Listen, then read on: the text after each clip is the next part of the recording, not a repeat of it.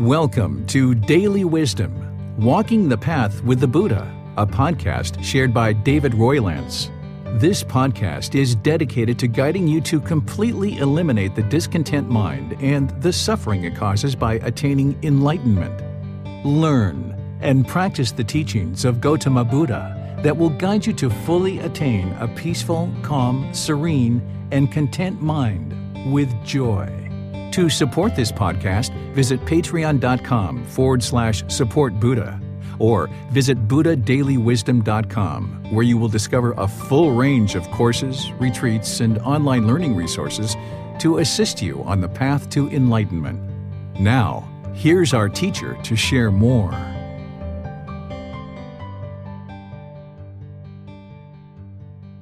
Sawadee Hello and welcome to Daily Wisdom Walking the Path with the Buddha.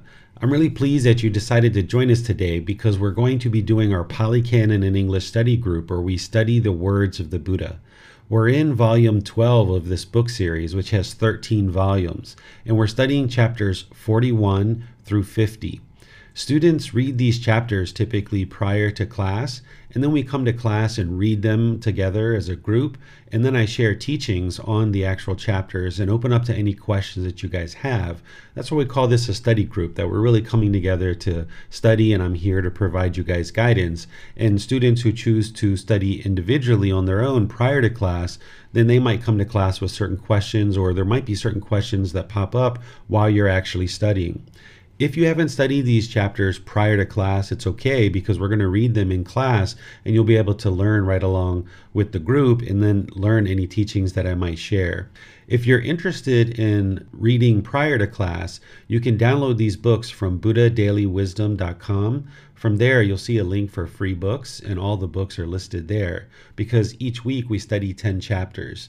Now, a chapter could be anywhere from a half a page, or even a quarter of a page, upwards of, you know, a few pages. But typically, it'll take you about an hour or so to read all 10 chapters. And then what I suggest is that students really only read about 10, 15, 20 minutes a day because that way you read one or two chapters in that 10 to 20 minutes gives you time to reflect from reading that one or two chapters till the next day. Whereas if you sat down and you attempted to read all 10 chapters at one time, that's a lot of content coming into the mind. It's like taking a big bite out of a piece of pizza and trying to, you know, chew that. It's a lot harder to digest rather than taking smaller bites. So if you take smaller bites through your reading, you'll be able to digest it a lot better and you'll be able to reflect on it in order to really help it permeate in the mind and then be able to apply it in your life in order to get the benefits of practicing the teaching. So that's what I suggest for students. What you choose to do is totally up to you, but I suggest for you to take little smaller bites and this way you'll gain much more insight having that time to reflect about the chapters that you're reading. Now, sometimes we will actually do meditation before class or as we're leading into the actual reading. But today we have a good number of pages to read, so we're just going to move right in to actually reading the chapters rather than doing meditation. So I'll just turn things over to all of you, specifically our moderators who are in Zoom. And as you guys coordinate to read. Then, after you read, I will deliver some teachings. And then, after that, you can ask any questions you like by putting those into Facebook, YouTube, or Zoom. Or you can raise your hand electronically in Zoom and ask any questions that you like. So, I'll just turn things over to all of you guys. Yes, thank you, sir. I'll read uh, chapter 41. Misunderstanding regarding listening to the Great Birth Sermon. An arahant, fully enlightened Buddha named Maitreya by the words of the Buddha. The words of the Buddha in the Pali Canon illustrates the arising of an arahant, fully enlightened Buddha named Maitreya that states, And in that time of the people with an 80,000 year lifespan, there will arise in the world a fortunate one, an arahant, fully enlightened Buddha named Maitreya, endowed with wisdom and conduct, a well-farer, knower of the worlds, incomparable trainer of men to be tamed, teacher of gods and humans, enlightened and fortunate, just as I am now. He will thoroughly know, having realized it by his own experience, and proclaim this universe with its, with its heavenly beings and Maras and Brahmins, its ascetics and Brahmins, and this generation with its princes and people, just as I do now. He will teach the teachings, lovely in its beginning, lovely in its middle, lovely in its ending, in the spirit and in the letter, and proclaim, just as I do now, the holy life in its fullness and purity. He will be attended by a company of thousands of monks, just as I am attended by a company of hundreds. This was all the words of the Buddha mentioned in the Pali Canon regarding the Arhat, fully enlightened Buddha named Maitreya. An Arhat, fully enlightened Buddha named Maitreya by unreliable literature. Phra Malai Kam Luang is a Buddhist literature which does not appear in the Pali Canon. The period of Maitreya is found in a scripture called Malai Discourse, which talks about a Buddhist monk named Malai who was born in Sri Lanka, attended Ar- attained Arhat, and had a supernatural power. He was able to travel to hell, distinguish the fire burning in hell, destroy a red hot metal cauldron, extinguish sorrow for hell beings, able to travel to heaven and bestow lotus to the Kulamani shrine, converse with Fra Sri and informed that humans want to be reborn in Fra Arya era. Monk Si Arya instructed Monk Malai to tell people on earth to always make merit, practice generosity, and follow the Buddhist precepts. Whoever listens to the story of Fra Vesantara in the Great Birth Sermon that comprise a thousand incantations within one day and bestow different type of lotuses, 1,000 lotuses each, they will be reborn in the Fra Si Arya era as stated in the Malai discourse that the future Buddha, joyful to hear this news of human beings in Rose Apple Island, said, Sir, let everyone who wishes to see me when I have attained omniscience listen to a complete recitation in one day of the great Vesantara birth story. If they worship with a thousand lamps or a thousand lotuses, a thousand blue lotuses, blue water lilies, mandara flowers, flax flowers, a thousand banners, parasols, flags, or vehicles, and bring everything to worship the teaching, they will attain arahantship along with the analytical insights at the time of my enlightenment and in my presence. A book called Kai Ro Fra Malai, Tracing Monk Malai, stated the source of Fra Malai, which can be summarized as follows. Fra Malai manuscript can be found in several literary styles. It was originated in Sri Lanka, taken to Burma, who composed Malaya Discourse, from Malaya Discourse to Malaya Heavenly Being Theravada in Lanna, northern Thailand, and spread to Ayutthaya, which led to the composition of uh, Malayavatu Dipantika in Atu Ayutthaya. Moreover, various literatures were composed about monk Malai, such as Fra Malai Kam Luang, royal literature, Fra Malai Klan Swat, folk version of Fra Malai, Fra Malai that talks about hell and heaven, Fra Malai Tale, preacher manual teaching hell and heaven, sermon version of Fra Malai used in donating merit to the deceased. In addition, the book of the above book also mentions the effects of Fra Malai Kam Luang on people's way of living and cultures such as teaching them to be scared of hell and to aim for heaven, pouring water to donate merit to the deceased, listening to the Great Birth Sermon in order to meet Fra Si Arya. Fra Malai is also recited in weddings and funerals. Okay, thank you, Miranda. So, here what we've got is this first part of this chapter is describing what is in the original source teachings of the Pali Canon related to Maitreya Buddha, which is the future Buddha that the Buddha talked about. And then that second part that Miranda read is this unreliable source that has kind of precipitated a lot of misunderstanding in the world. And there's other sources that has precipitated that misunderstanding as well. Let's first look at the words of the Buddha and make sure that we're understanding that before I start talking about other things. So, here, this first part the Buddha is talking about this future Buddha Maitreya to be predicted to arise in the world. And there's some discourses in some other texts where the Buddha is quoted with giving an actual time frame around when this Buddha would arise. Now, the Pali Canon is considered to be the largest, most complete source of all the teachings of the Buddha, but there are other canons, like in China and other places, that provide information that isn't necessarily in the Pali Canon. So we understand that the Pali Canon isn't fully complete because whatever the Buddha taught during his life that led countless people to enlightenment, there's no way for that to be preserved in its entirety 2,500 years later due to impermanence. And this is one of the reasons why a new Buddha is needed. But in terms of this Pali Canon, while we look to the Pali Canon in this tradition as being the original source, and the most complete collection of the Buddhist teachings, there are other canons and there are other books that provide us insight to various aspects of the Buddhist teachings, but it's really the Pali Canon that is the most reliable. On this topic of what the future Buddha is or what is to be thought of, here let's look at what's in the Pali Canon first, and then I'll talk about some other things as well.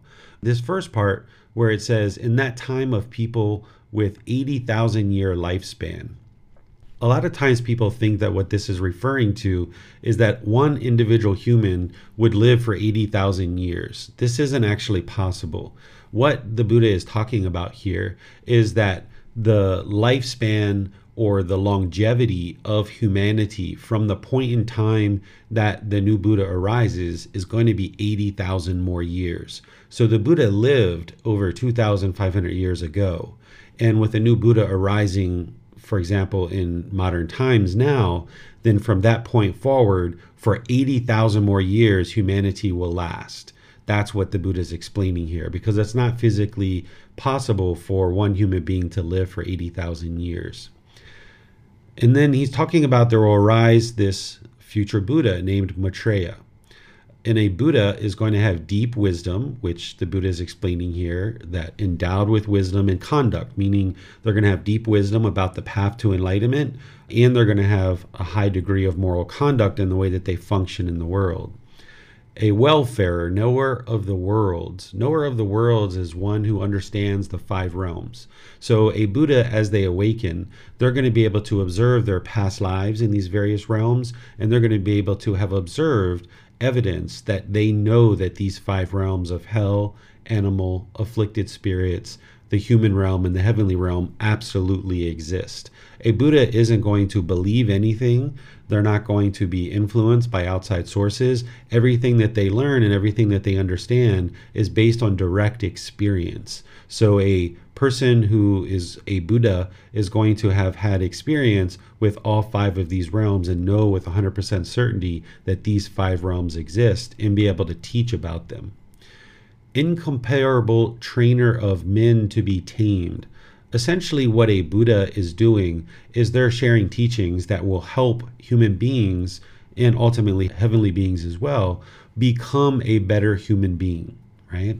So as you're learning the teachings of a Buddha, you're training your mind to eliminate certain unwholesome qualities and arise wholesome qualities.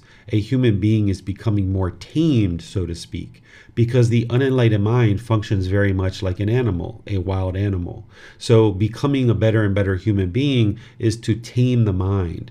So a person who is a Buddha is going to be an incomparable trainer of men to be tamed, essentially able to train human beings to be more tame, and they will have very skillful means of being able to do this. Teacher of gods and humans. During the lifetime of the Buddha, people referred to him as a teacher of gods because during that lifetime they believed in many different gods and also of humans because of what I just described, helping beings to become tame. And they also looked at during the lifetime of the Buddha as the gods being untamed as well because they oftentimes attributed a lot of the problems in the world to a god and that god was maybe causing an earthquake because of being angry or something like this. This isn't what actually is occurring. God is not angry. God is not upset. God doesn't cause earthquakes because of his anger because god doesn't have that. God is more enlightened than any other being in the world. But during the lifetime of the buddha they believed that a buddha is actually uh, teaching gods as well. And enlightened and fortunate so a person who is a Buddha is, of course, enlightened, and they're very fortunate because of the qualities of their mind, being able to recall countless details about their current life and any past lives. They're very fortunate in that they have this quality of mind, which ultimately helps them accumulate a lot of wisdom over a long term period, over multiple lives essentially a common individual, an average individual, their mind is like a hard drive that might have one terabyte of space in their mind, like a hard drive of a computer. And as they go in life and they're creating new memories, they have to erase old memories in order to store new memories. This is why the average human can remember, you know, the last five or 10 years of their life in quite a bit of detail. But if you started thinking about your childhood, you'd have splotchy memories because you've had to delete files and delete memories from the past and overwrite that with new files. But a Buddha, their memory doesn't have a capacity limit. Their mind ability to remember things is unlimited. So, this is how they accumulate enough wisdom over multiple lifetimes to be able to get to enlightenment on their own. That they have this unique quality of mind that they have an unlimited capacity of memory.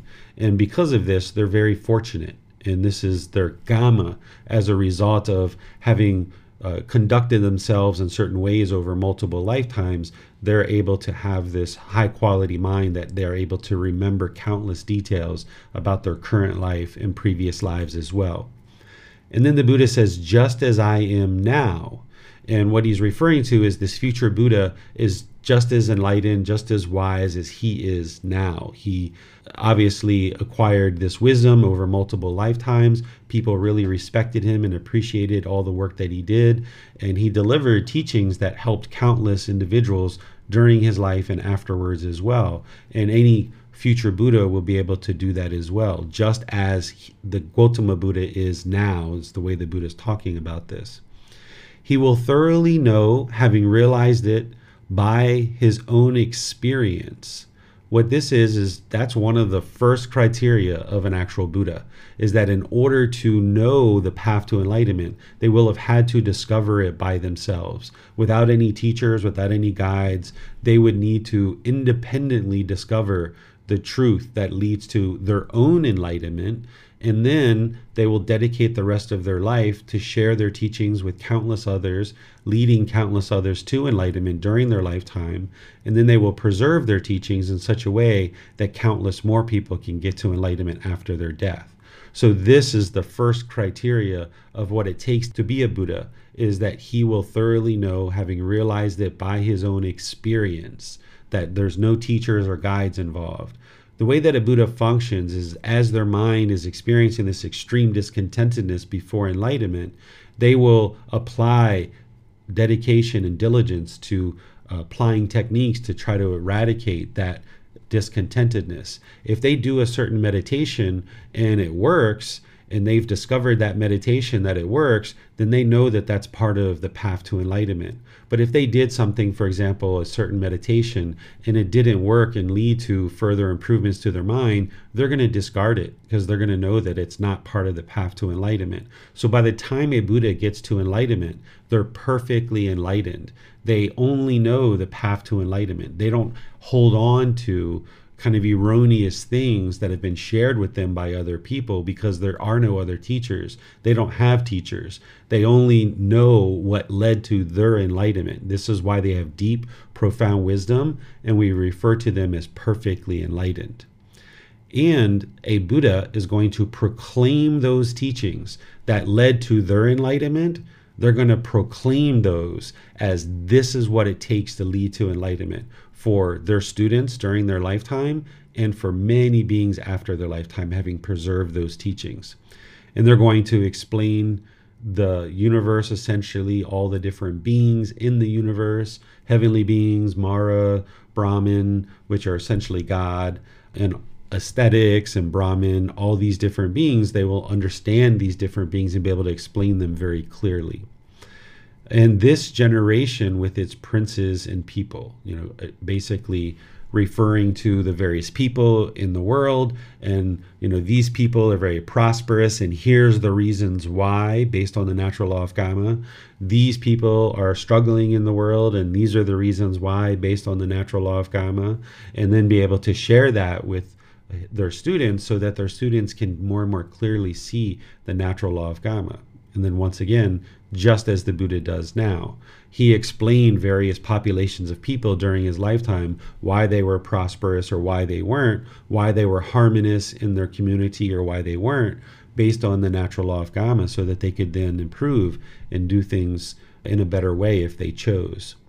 This new Buddha will teach the teachings. They will share the full path to enlightenment, again, guiding countless people to enlightenment. And the Buddha says that their teachings will be lovely in the beginning, middle, and end, meaning that what they say throughout their discourses is going to be helpful and beneficial to their students to be able to lead them to enlightenment. And let's see what else do we need to talk about here the holy life in its fullness and purity. That's the entire path to enlightenment. That's what the holy life is. That when you're purging and eliminating the unwholesome qualities of mind and arising the wholesome qualities in your mind, this is the holy life. This is the path to enlightenment. This is how to purify the mind and move it to this enlightened mental state, getting rid of the conditions that are keeping it trapped in the unenlightened state. He will be attended by a company of thousands of monks, just as I am attended by a company of hundreds. So, what the Buddha is explaining here is this new Buddha will have a community of practitioners around them much larger than Gautama Buddha. Because Gautama Buddha, during that lifetime, he lived in a certain region of the world. He only spoke a certain language. So only people in that region of the world that spoke that language could actually learn and be students with him. So his ability to share the teachings was based on his ability to speak and communicate with the people in his time and place. But any Buddha that would arise today, they would be able to speak in English, which would be this international language, because essentially what we know about this new Buddha is that they're going to share their teachings in such a way that the entire world can gradually learn these teachings over multiple generations, and everybody will have an opportunity to get to enlightenment. So, this is just something that the Buddha was incapable of doing based on the limitations that he had. There was not the English language that there is now, which is an international language. So the audience of a new Buddha who would speak in English would be, you know, very large based on our ability to now communicate in this international language. Our ability for a potential new Buddha to be able to travel the world has been significantly improved based on the way things were during the lifetime of the Buddha. Gautama Buddha didn't have the same ability to travel the world as a new Buddha would be able to travel very easily throughout the world. And we also have the internet now where books and content can be shared throughout the world and uh, relatively easily uh, because now these conditions are such that it's likely for a new Buddha to be able to speak in English, travel easily and share content worldwide in order to help as many people as possible, a much larger community of people than Gautama Buddha had available to them. So these are unique criteria that exist today that didn't exist during the lifetime of the Buddha. Uh, so this is what we see in the Pali Canon related to this new Buddha, Maitreya Buddha. Then there's other parts of books where it talks about time frames of this Buddha arising. The Buddha talks about that, and you know some people consider that to be uh, reliable, some people don't. But there's this source that the people who researched this went and found this particular source because with any particular topic, the entire world's not going to agree on a particular subject or particular content. So there's oftentimes misunderstandings in the world. And what our tradition of Buddhist teachings do is we rely on the Pali Canon as being the original source. But there's other sources out there, which what Miranda described, which is obviously not anything close to what the Buddha was actually talking about. Because here, what we hear is we hear that this person was trying to fear people into being scared of hell and incentivizing people to actually get to heaven, a Buddha wouldn't actually do that. And there's other things in here talking about worship and things like that. A Buddha is not going to teach people to worship anything necessarily because, you know, worshiping a Buddha or worshiping a statue or something like this isn't going to actually lead to enlightenment. So this is one particular source with the references down here in the book that show you where this content is coming from so that if somebody was interested in looking at these, they'd be able to see that. But essentially, what I would encourage people to understand is that Gautama Buddha did describe this new Buddha that would arise in the world. And the date that most people will attribute to that is 2017 as this new Buddha arising in the world. And some people refer to this new Buddha as the world teacher, an individual who can teach the entire world because of now being able to restore the teachings of the Buddha back into the world and being able to do that through English, through travel, through the internet, and so forth. Some people refer to this being as a world teacher. And other teachings that I've seen on this attribute the date of 2017 to when this new Buddha would arise. But keep in mind that any Buddha that is going to arise, they're not going to go out and start claiming that they're a Buddha and telling people that they're a Buddha and getting on the news and making some grand announcement that they're a Buddha. This would actually be detrimental to a Buddha's work because one of the things that they're doing is they're helping their students to eliminate unwholesome qualities and arise wholesome qualities. So a Buddha can observe their student's mind much more readily if people don't know that they're actually a Buddha. If everybody knew who a Buddha was, then people would be bowing down to this person, perhaps. They would be so much in admiration that they might be on their best behavior. And when they're around this person, it would hinder the Buddha from being able to see the pure qualities of their mind, the things that they were practicing that were truly wholesome, and it would hinder them from being able to see the unwholesome things and then be able to provide teachings to their students to be able to help them grow and evolve. So it would be much more advantageous to the students and to the Buddha to be able to do his work that people don't know that he's an actual Buddha. Another thing that I'll share on this topic of a new Buddha arising is that multiple traditions throughout the world, whether it's Christianity or Jewish teachings or Muslim teachings and so forth and so on, they are all kind of thinking and expecting that there's going to be some last prophet or some last appearance of somebody from their tradition. So Gautama Buddha has talked about Maitreya Buddha. Jesus Christ talked about returning uh, to the world again. Muslims are kind of expecting another being to come into the world. Jewish people are expecting another person, and so forth and so on. What I would share is that this individual is all the same person that all these different traditions are pointing to, and thinking that this is actually going to be individual people. But in reality, it's one person who's actually going to be able to unite the whole world under this umbrella of the teachings that truly are going to lead to all beings being able to get to enlightenment, or what Jesus Christ would have said, creating heaven on earth. So, this world teacher would be able to actually accomplish that with people not knowing who they are and being able to just start sharing their teachings into the world. And as this person chooses to share their teachings, then their community is just going to continue to grow and grow and grow because they're sharing the truth and more and more people in that community are going to start observing that the quality of their mind is improving and the teachings that are being received are working. Whereas if you're being led to believe teachings or believe this person is a Buddha or believe this person is Jesus Christ or believe this person is a prophet, then you don't know what's true or false. But any world teacher, any Buddha that's coming into the world that's a true Buddha, their teachings would be able to be independently verified. And as students do that independent verification and then train their mind to eradicate unwholesomeness and arise wholesomeness, they would be able to see the quality of their mind improving and gradually getting closer and closer to enlightenment. So, as this person continues to teach, you would end up seeing that more and more and more and more people would be getting to enlightenment.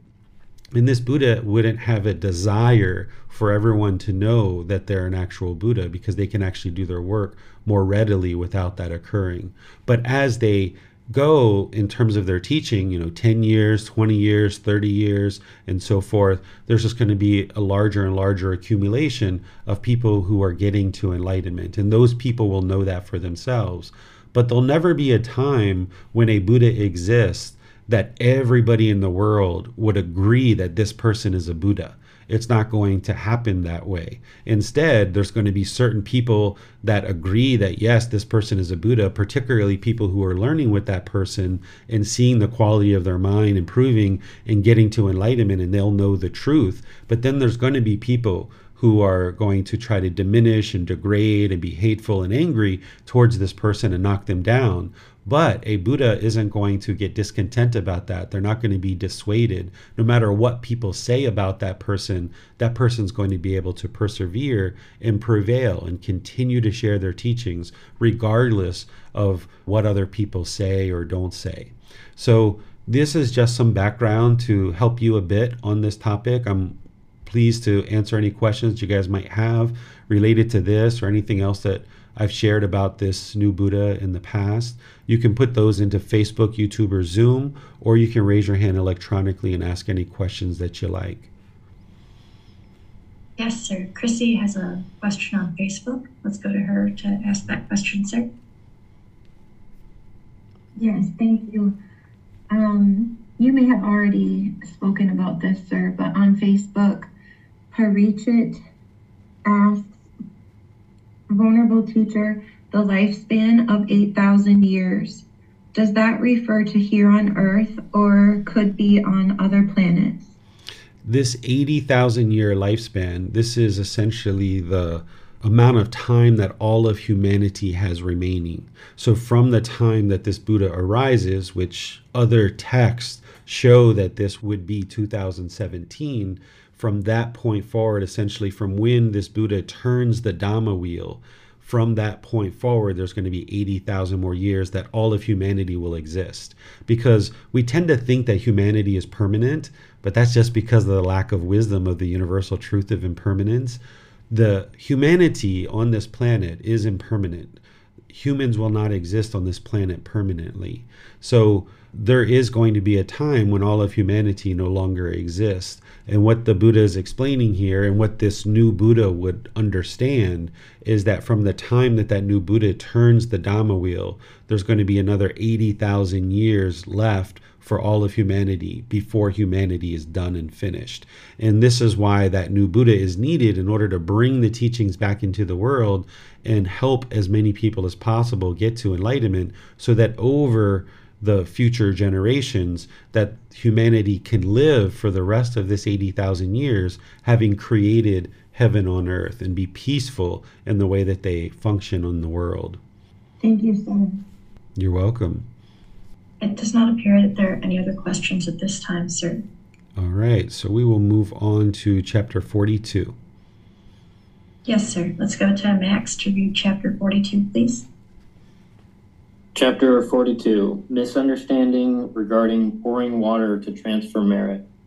To pour water when making merit for the deceased came from the Phra Malai story that he went to hell to bestow happiness to beings in hell, and those beings implore him to tell their relatives to make merit for them, as written in the Phra Malai literature that all of the hell beings, relieved of their suffering, were peaceful and content. They bowed down to in respect and asked, O Lord, where have you come from bringing us such happiness? The Thera answered, I have come from the human realm. Hearing this, the group in hell was overjoyed, and they asked him to tell those in the human realm about the conditions of the place where they were. Please, Lord, we beg you to tell our relatives wherever they may be. They named cities, towns, and regions far away. They told him the names of their fathers and where they lived, and the names of other relatives, sons, daughters, husbands, mothers, sisters, and brothers. Have all of them hastened to make merit and transfer it to us?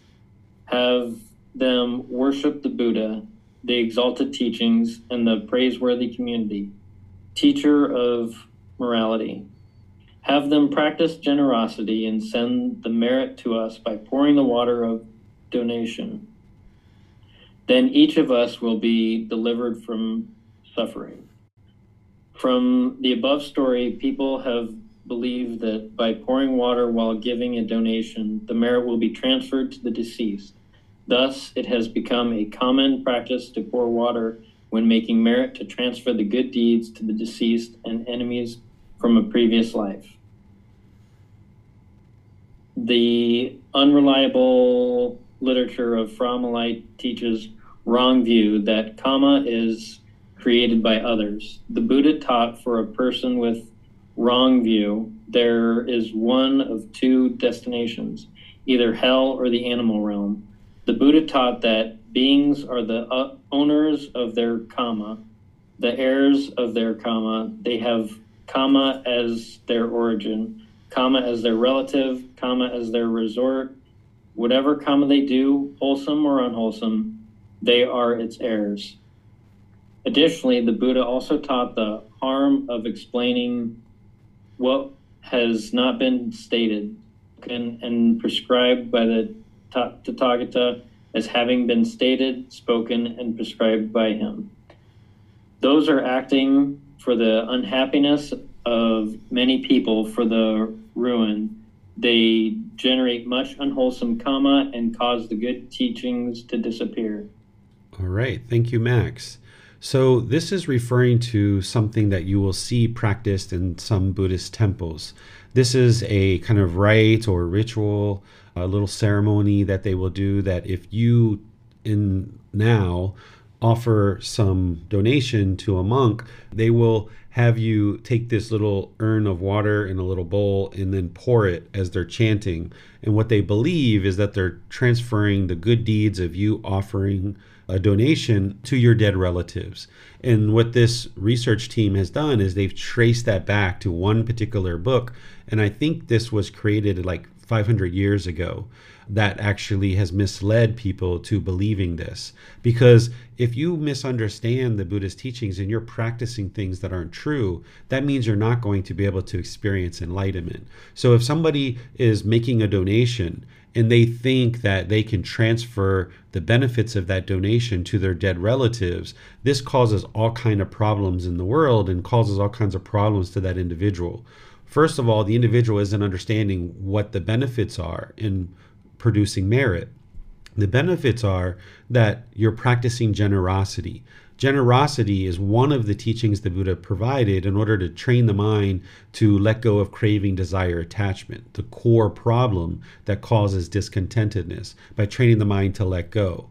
So, as long as somebody thinks that them practicing generosity and then producing merit, which merit is to practice generosity towards the continued sharing of the Buddhist teachings. If you think that you can do that and then transfer that to your dead relatives, this is wrong view because you don't understand the natural law of karma that anything that you choose to do, you're going to experience the results of that, either wholesome or unwholesome. You're going to experience the results. You can't transfer your wholesome deeds to somebody else.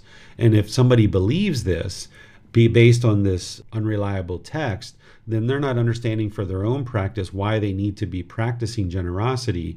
And those relatives as you're alive if you think this you're like okay well i'm going to do all these unwholesome things and then when i die my relatives are going to do all this hard work and then transfer their benefit to me. So i can remain complacent in this life because my relatives are going to transfer merit to me when i die this is leading people deeper and deeper into wrong view and causing all kinds of problems here and then the other thing is that it's changing the teachings of the Buddha. Whenever a Buddha speaks, whenever they arise, this is a huge stepping forward for all of humanity. To have a Buddha in existence, this is the absolute best time for anybody to attain enlightenment. Is that once a Buddha arises, they have deep, deep, deep, deep wisdom. And if you're living during the lifetime of a Buddha, your karma is very high quality to be able to live during the lifetime of a Buddha and actually be learning directly from a Buddha. But the last thing that you would be interested in doing is changing or modifying the teachings of a Buddha because they discovered these on their own. And this is a huge benefit to the world that a Buddha would arise and be able to share their teachings for countless people to be able to attain enlightenment. So, changing or modifying a Buddha's teachings is only going to cause heartache and despair and harmfulness and lack of ability for other people to get to enlightenment. So, whoever wrote this book 500 years ago, it's been identified as, you know, really causing problems for a lot of people because if people aren't studying the words of the Buddha and they run across these books, then they might read them and think that these are the actual teachings of the Buddha.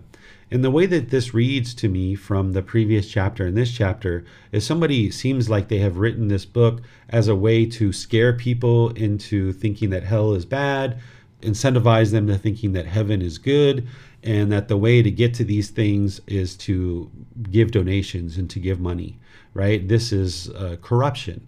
This is where people are being misled, and perhaps somebody had uh, ill intentions that they were trying to perhaps become wealthy in terms of writing something like this. I don't know this for sure, but this is the way that it reads to me that somebody maybe had some, you know, intentions that weren't necessarily uh, wholesome in writing things like this and sharing things like this.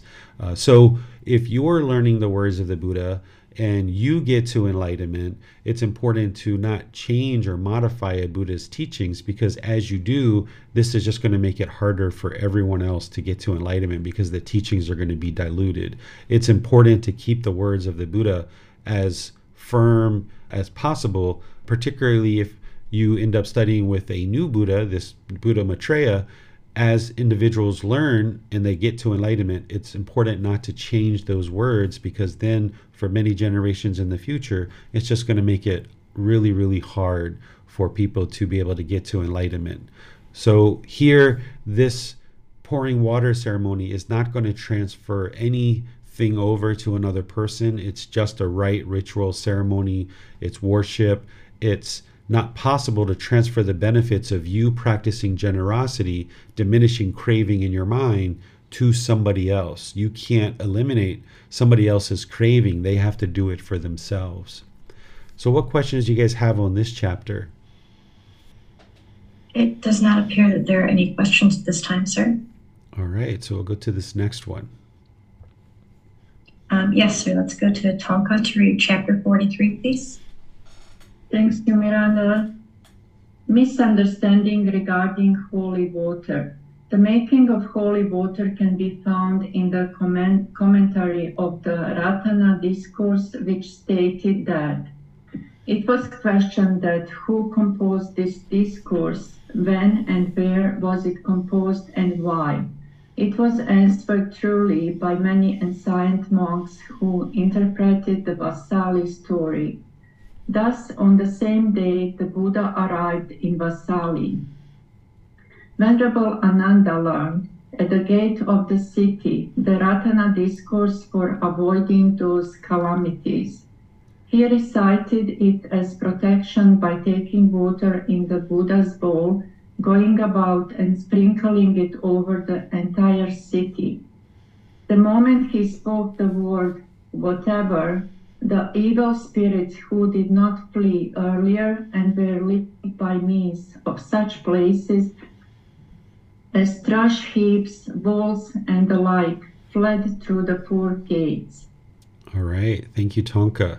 So, here, once again, this is a misunderstanding of something from a discourse that was written down and documented that was not during the original composing of the Pali Canon, but something that came much later. And here, what you see in today's times is you see this water being sprinkled on people within Buddhist temples. And oftentimes the ordained practitioners are doing this. In Thai, we call it namun. And this is a misunderstanding that the Buddha didn't teach rites, rituals, ceremonies, and worship. You can actually see in the Pali Canon where he talks about this practice that was going on during his lifetime, because during his lifetime there were Hindu priests that were doing all kinds of rites, rituals, ceremonies, and worship that bred a lot of corruption. That people were believing that you had to pay the Brahmin priest in order to pray on your behalf and do some kind of ceremony, and then you would go home and your life would get better when they did a ceremony for you. And maybe today it was $5 for them to do that ceremony, and then maybe tomorrow it was $10. And you might ask why? Well, because the Brahmin said so. And these people were convinced that that's what they had to do in order to get a good life. So it bred a lot of corruption. And the Buddha saw this and he knew that it wasn't true because it's based on your own decisions what leads to an improved life. It's not based on prayer or worship or rites or rituals or somebody sprinkling water. So he actually says in his own words in his discourses, he specifically talks about sprinkling water around and that that isn't something that's going to produce any benefit. And he encourages and guides his practitioners not to do this. And you can see it in the words of the Buddha, but the challenge is that nowadays, not very many people are studying with the words of the Buddha. Even Buddhist monks, you know, you would think that every single temple would have the words of the Buddha, every single monk would be highly invested and interested and diligent and dedicated in learning the teachings of the Buddha through his own words but that would be permanence and that just doesn't exist. So what we have is we have this huge enormous group of people all over the world that are saying that you know they're practicing the buddhist teachings but yet they're not studying the actual suttas which are the original discourses of the buddha including ordained practitioners so you can actually go to temples that are doing rites, rituals, ceremonies, and worship. So the very people during the lifetime of the Buddha, the Brahmin priests who were doing these things that the Buddha guided people not to do, his own monks have actually now become the Brahmin priests. That the monks are actually collecting money from household practitioners to be able to perform sprinkling water, tying things on wrist, doing mystical, magical things, doing fortune telling, tattooing, all the things that the Buddha asked for the ordained practitioners not to do because it leads people's minds into wrong view. And if the monks are practicing wrong view, then it's going to be very challenging for the household practitioners to see the path to enlightenment very clearly and for all beings to get to enlightenment.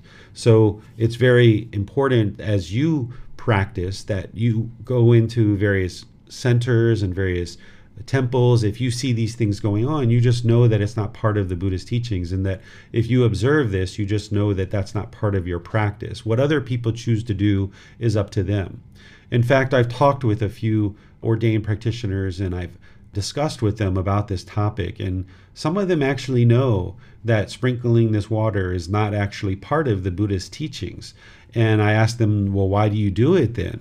And they said, well, the people are asking for it. And since the people ask for it, we give it to them. So if I was in that situation and I was an ordained practitioner and somebody asked me to sprinkle water on them, I would take the time, effort, energy, and effort to be able to explain to them how this isn't part of the Buddhist teachings and help them understand what actually leads to enlightenment and sprinkling this water isn't going to do that for them.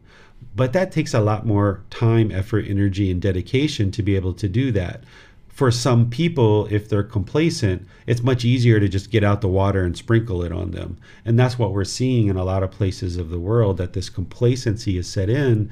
And there's people who are collecting money off of sprinkling this water on people. And that's what they choose to do. So when we choose to understand that what we're doing in this time and place is directly affecting the condition of our own mind and what we choose to do in this time and place is going to affect future generations, then people can choose to clean up their practice for themselves and clean it up for future generations. That if we would like to restore these teachings back into the world so that they can really shine and more and more people can understand what it takes to get to enlightenment, then we might choose to do what requires more time, effort, energy, and dedication, which is explain to people that these things aren't part of the path to enlightenment. And this can then help share the true wisdom of the Buddha so that more and more people understanding that wisdom can then experience the benefits of enlightenment. But as long as we continue to do these things, then people aren't going to be able to understand the true path and actually experience enlightenment.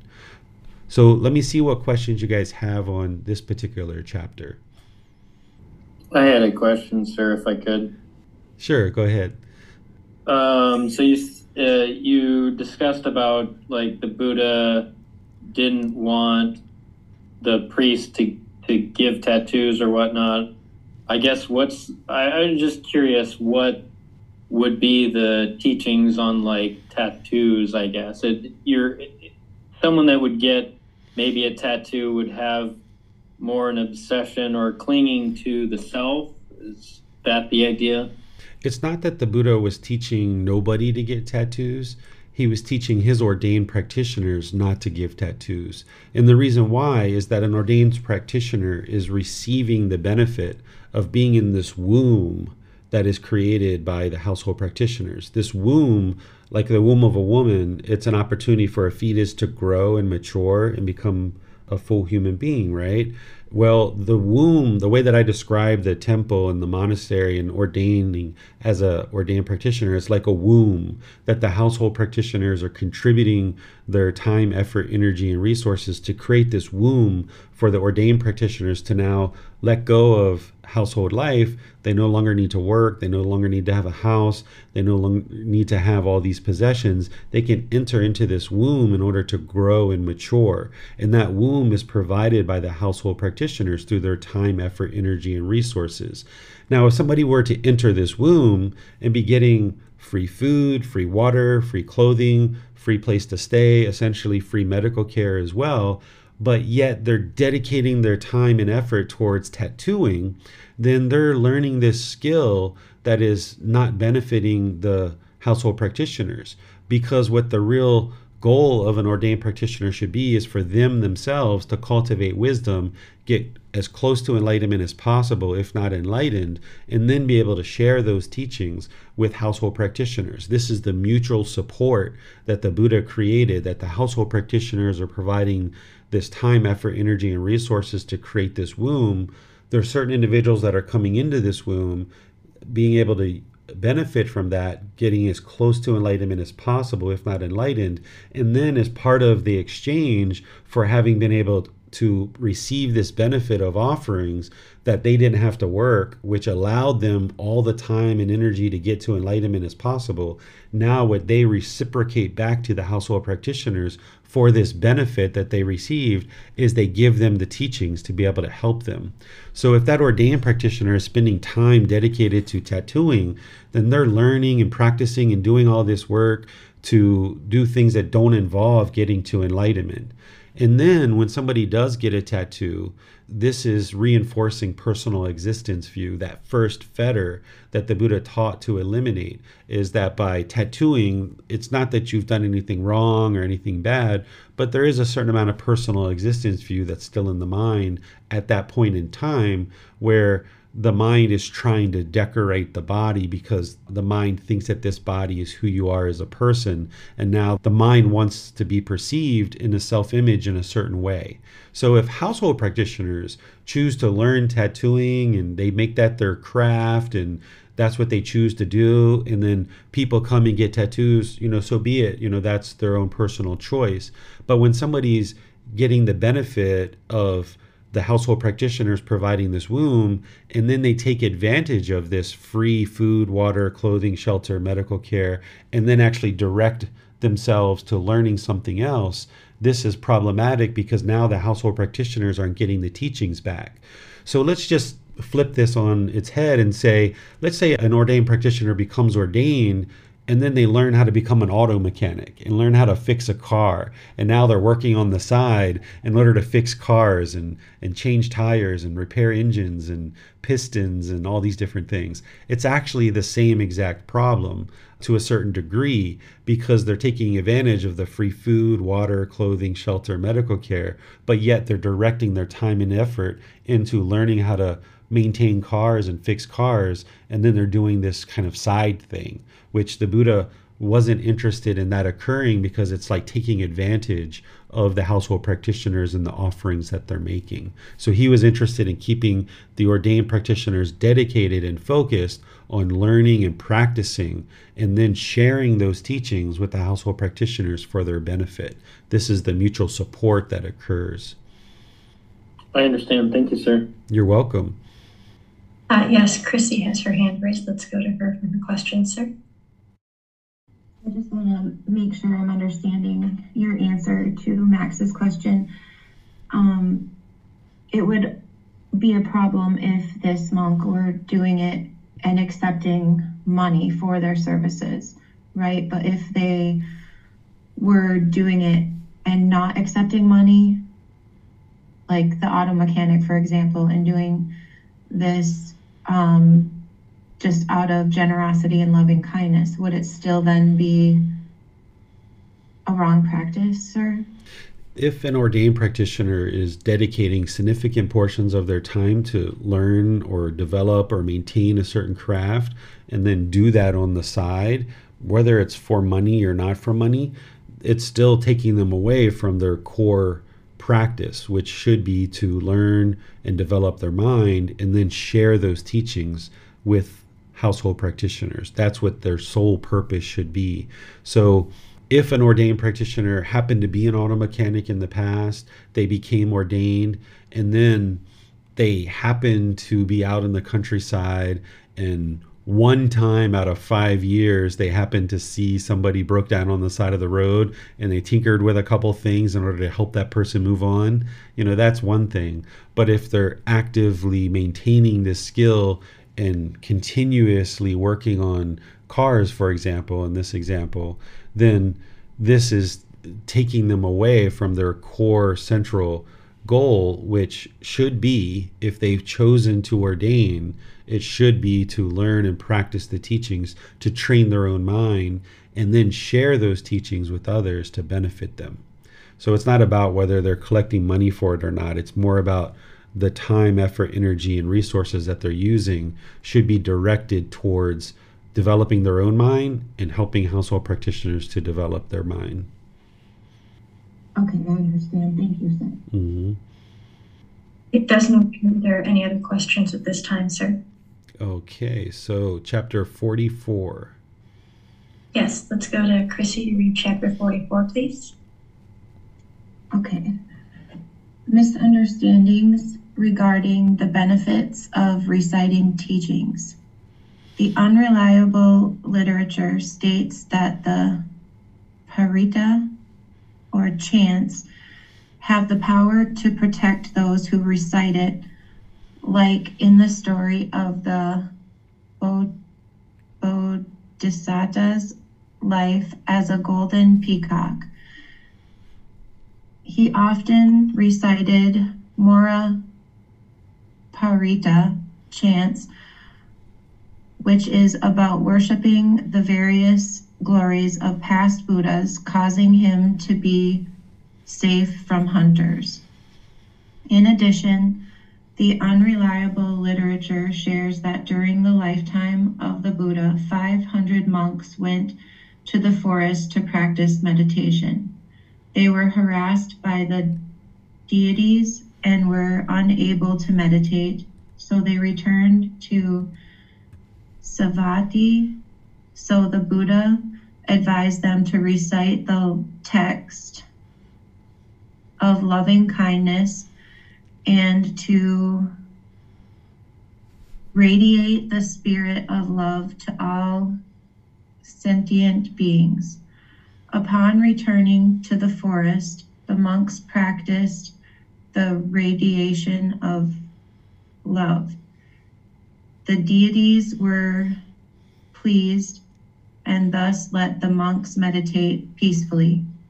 Another newly unreliable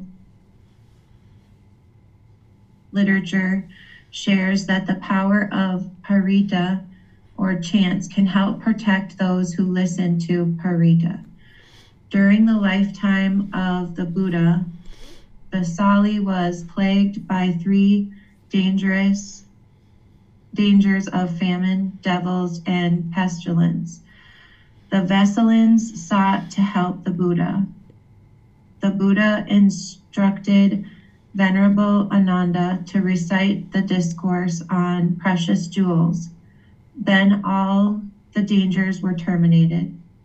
Furthermore, in a, another unreliable literature, it was composed that during the lifetime of the Buddha, there was a child who was going to be eaten by a yaka within seven days.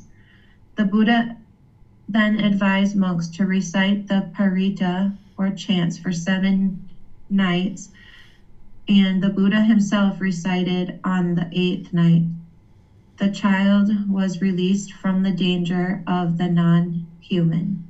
All right. Thank you, Chrissy. So here, this is tracking back a misunderstanding about chanting. That this particular unreliable source is reporting that chanting has this mystical, magical benefit, essentially.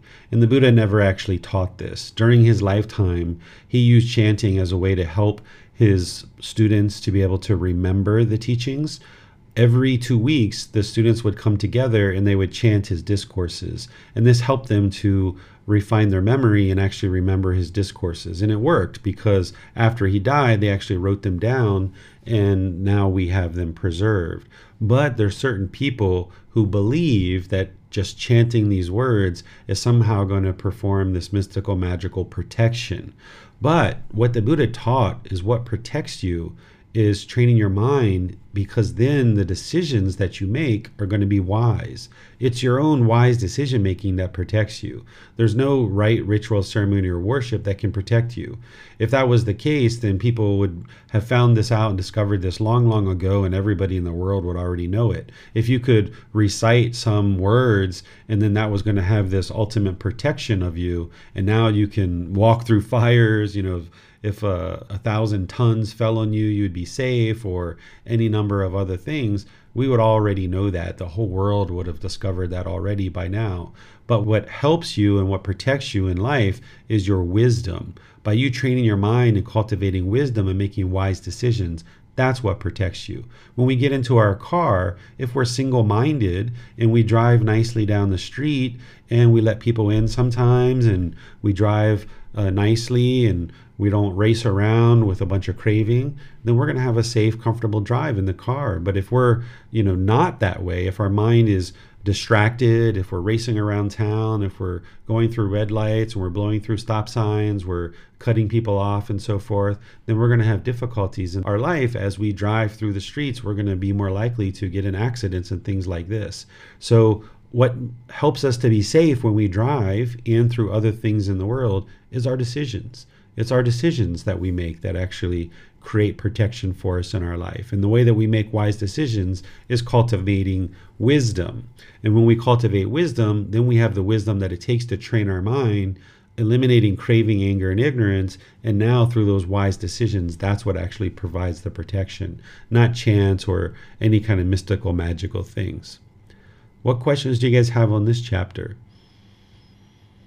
Um, yes, sir. Others have said that listening to chanting makes them feel calm or peaceful. Is this an arisen feeling based on the condition of contact through the sense base of the ears? Is that all that this is, sir? Exactly. And, you know, if we use a little bit of that stuff occasionally, then it's okay because it helps the mind become more calm. But what you would like to do is train the mind more and more to be able to do that on its own that if we rely on the chanting or rely on music or something like this in order to bring the mind to a calm state, then the mind hasn't figured out and gained the wisdom of how to do that by itself.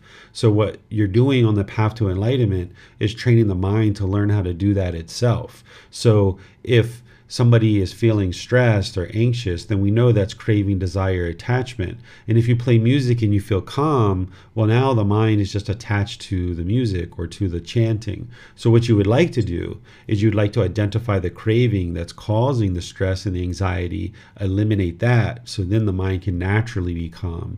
And that's going to require a certain amount of meditation, a certain amount of practice of generosity, and developing the skill to identify our attachments and learning how to eliminate eliminate them. That's what's going to bring calmness and composure to the mind. Ultimately, the chanting and any calmness that someone gets through hearing chanting is only temporary because it's a condition.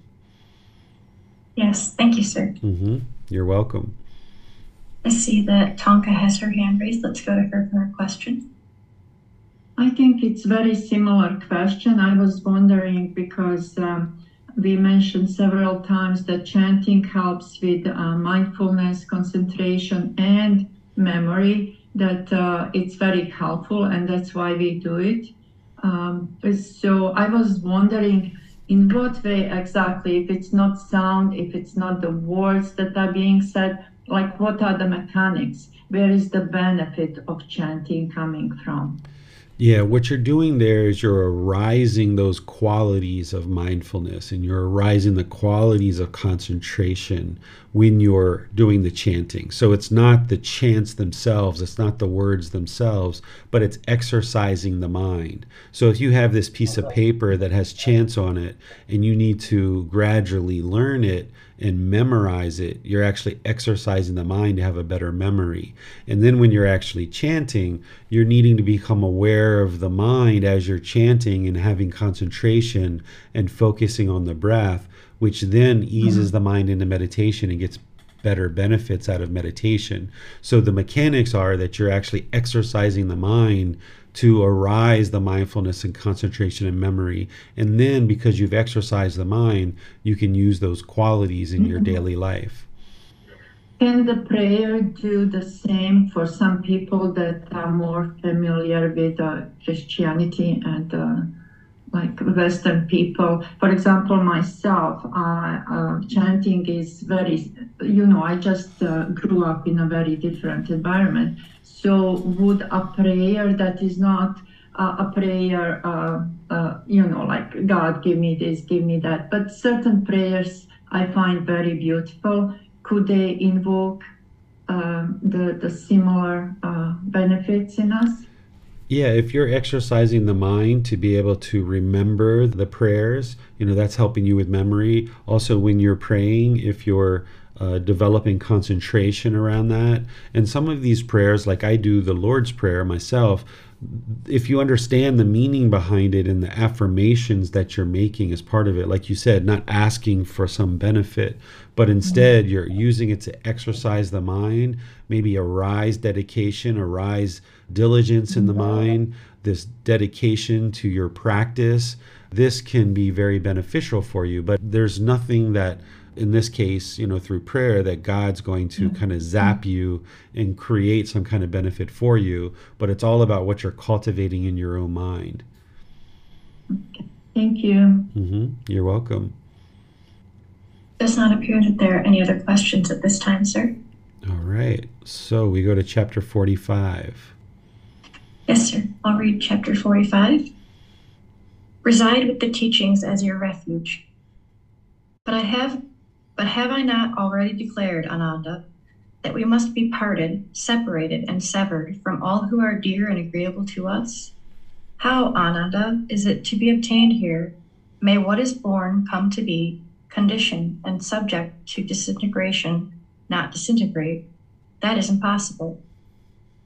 Therefore, Ananda, reside with yourselves as your own island, with yourselves as your own refuge, with no other refuge Reside with the teachings as your island, with the teachings as your refuge, with no other refuge.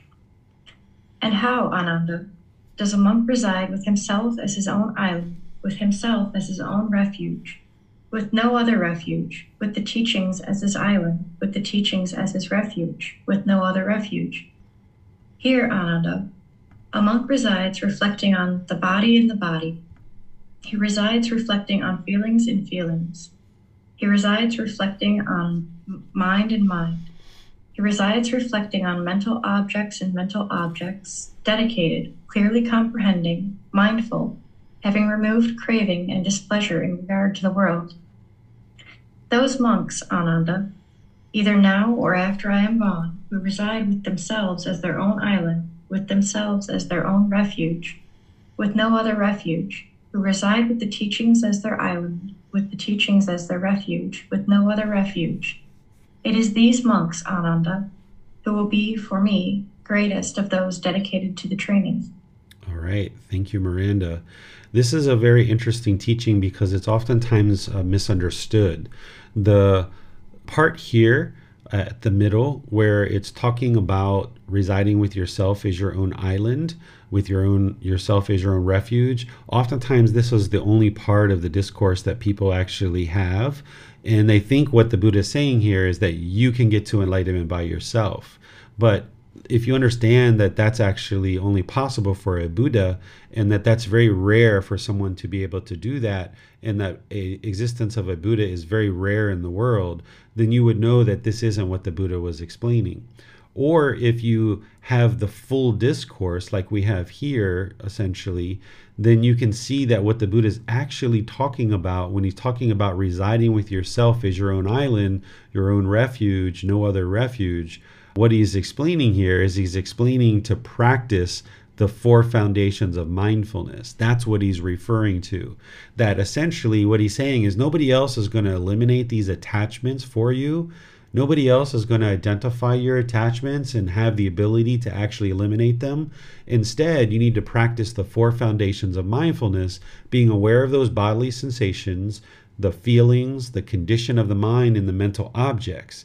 And when you're aware of these and you have mindfulness of these, now when you're aware of those bodily sensations arising, you can cut off and let go of the discontentedness that's occurring there. And then eventually you get to the point where you've done that so frequently that there is no craving, desire, attachments in the mind, and no discontentedness will arise. Nobody else can do this work for you a teacher can guide you in understanding these things. A teacher can guide you in understanding the Four Noble Truths and the Eightfold Path and how to uh, train in meditation and particularly these four foundations of mindfulness and so forth. But each individual student has to become aware of these four foundations of mindfulness and all the other teachings, and they need to be able to do the work themselves. The teacher can be highly dedicated to helping their students, but the students have to choose to bring the teachings into their life and actually do the work. So, what the Buddha is talking about here in terms of residing with yourself as your own island is that only you can do this work, but you're going to need a teacher in order to guide you an individual wouldn't be able to get to enlightenment without a teacher. So this is a common teaching that people misunderstand because they're only actually learning this middle part. If the Buddha was teaching that you didn't need a teacher in order to get to enlightenment and that everybody can get to enlightenment by themselves, then when he would have woken from enlightenment, he would have said, Well, I did it by myself. You can too. I'm going back to the palace. I'll see you later. Everybody get to enlightenment on your own. He wouldn't have spent 45 years of sharing teachings to help lead and guide countless people to enlightenment. He would have no need to do that if everybody else could get to enlightenment on their own. But because of the ego, because of this independence and everybody thinking that, you know, they can pull up a YouTube video or a podcast and this is all they need in order to get to enlightenment or they can read a book and get to enlightenment, they think it's that easy and that straightforward. And then they might pull a little piece of a discourse like this and it kind of reinforces their wrong view that they can get to enlightenment by themselves. But this actually isn't possible. It is your own independent practice. That's what the Buddha is explaining. This is your own independent practice. You're the one who has to do the work, but you'll need to have guidance from a teacher in order to do that. And particularly, he's guiding people to develop the four foundations of mindfulness because once somebody's able to observe the bodily sensations and cut off the discontentedness there, this individual is close to enlightenment because they've developed their mind to such a point that they can observe the bodily sensations that are coming as a discontentedness is arising and they've developed their mind to such a point that when they observe those bodily sensations, they can cut off discontentedness there and not allow it to become feelings in the mind. This individual is very near to enlightenment, is what the Buddha is explaining. It doesn't mean it's going to happen tomorrow or next month, but within the next year or two or so, an individual that has been able to observe the bodily sensations and sees that every single time any pleasant feelings, painful feelings, or feelings that are neither painful nor pleasant is arising, and they're able to cut it off and let it go, this person within the next year or two or so will end up getting to enlightenment. And that's what the Buddha shares as part of his teachings that you're independently doing the work, but you'll need guidance to be able to help you understand how to do that work. But you do the work on your own. What questions do you guys have on this chapter? Uh, it does not appear that there are any questions at this time, sir. All right. So now we go to chapter 46. Yes, sir. Let's go to Max to read chapter 46, please. Chapter 46 Four criteria that assure the words of the Buddha. Suppose a monk were to say, Friends, I, he- I heard the I heard and received this from the perfectly enlightened one's own lips. These are the teachings. This is the discipline. This is the master master's teaching. Then, monks, you should neither approve nor disapprove his words. Then, without approving or disapproving, his words and expressions should be carefully noted and compared with the suttas and reviewed in the light of the discipline. If they, on such comparison and review, are found not to conform to the suttas or the discipline, the conclusion must be assuredly, this is not the word of the Buddha. It has been wrongly understood by this monk, and the matter is to be rejected. But where, on such comparison and review, they are found to conform to the suttas or the discipline, the conclusion must be assuredly, this is the word of the Buddha. It has been rightly understood by this monk. Suppose a monk were to say, In such and such place there is a community with elders and distinguished teachers. I have heard and received this from the, that community. Then, monks, you should neither approve nor disapprove his words. Suppose a monk were to say, In such and such a place there are many elders who are learned, bearers of the tradition, who know the teachings, the discipline, the training guidance. Suppose a monk were to say, In such and such a place there is one elder who is learned. I have heard and received this from the el- from that elder. But where on such comparison and review they are found to conform to the suttas and the discipline, then the conclusion must be assuredly this is the word of the Buddha. It has been rightly understood by this monk. All right. Thank you, Max. So, as we were talking before, it's the words of the Buddha that is explaining how to get to enlightenment and what the path to enlightenment is. Anytime something is different or has been changed, that's just diluting the path and it's making it more and more difficult for others to get to enlightenment. So the Buddha knew that people are going to misunderstand his teachings and falsely represent what it is that he was teaching. So what he shared is that if anybody speaks something that says that this is the words of the Buddha, don't just believe it, that instead consult his discourses and look at what he actually taught. And if it is opposite of what he taught, then essentially you can ignore it and consider that this person has misunderstood his teachings.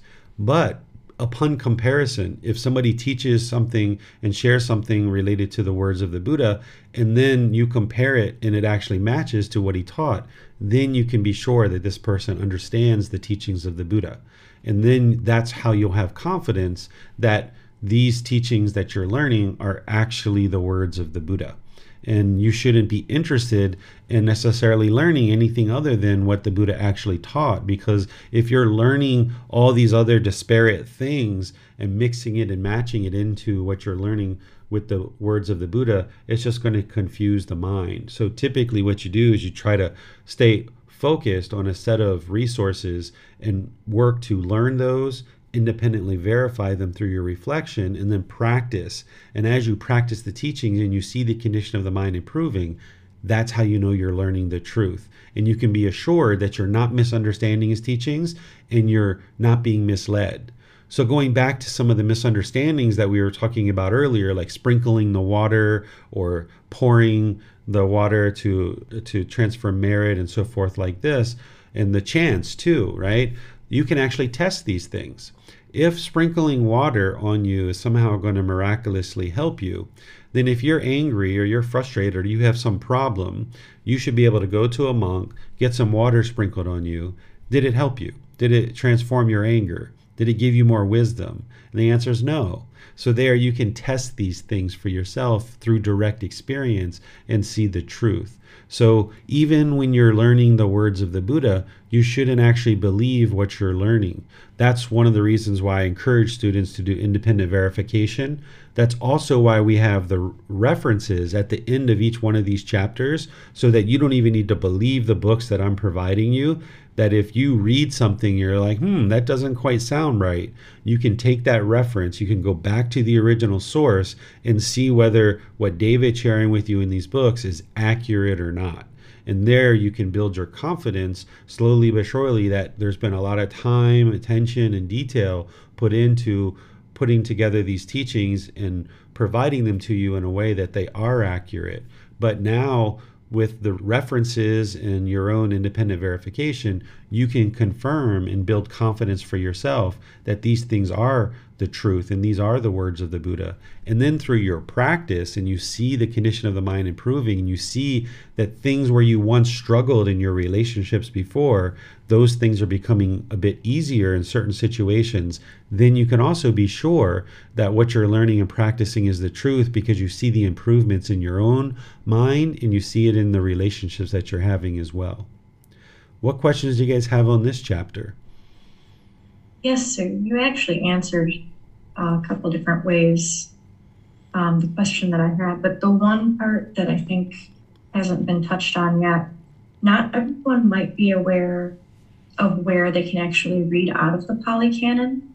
Um, could you maybe give direction on that, sir? Sure. So the best place I think that if you were looking to reference a source for the Pali Canon outside of the resources that I provide is probably suttacentral.com.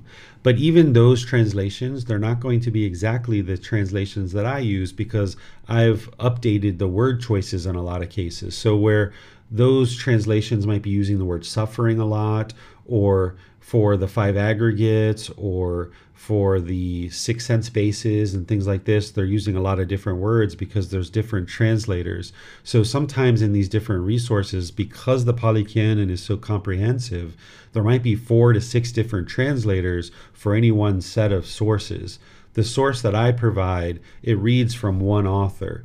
But if you reference to another source, you're going to see that they use different words in some cases, but it's the same teaching. It's just using different words like suffering and different words for the five aggregates or the six sense bases and so forth. So you might use those other resources to confirm that, ah, yes, David's teachings and what he's sharing as the source is the same, but now let me learn from the resources that David provides because they read as one author.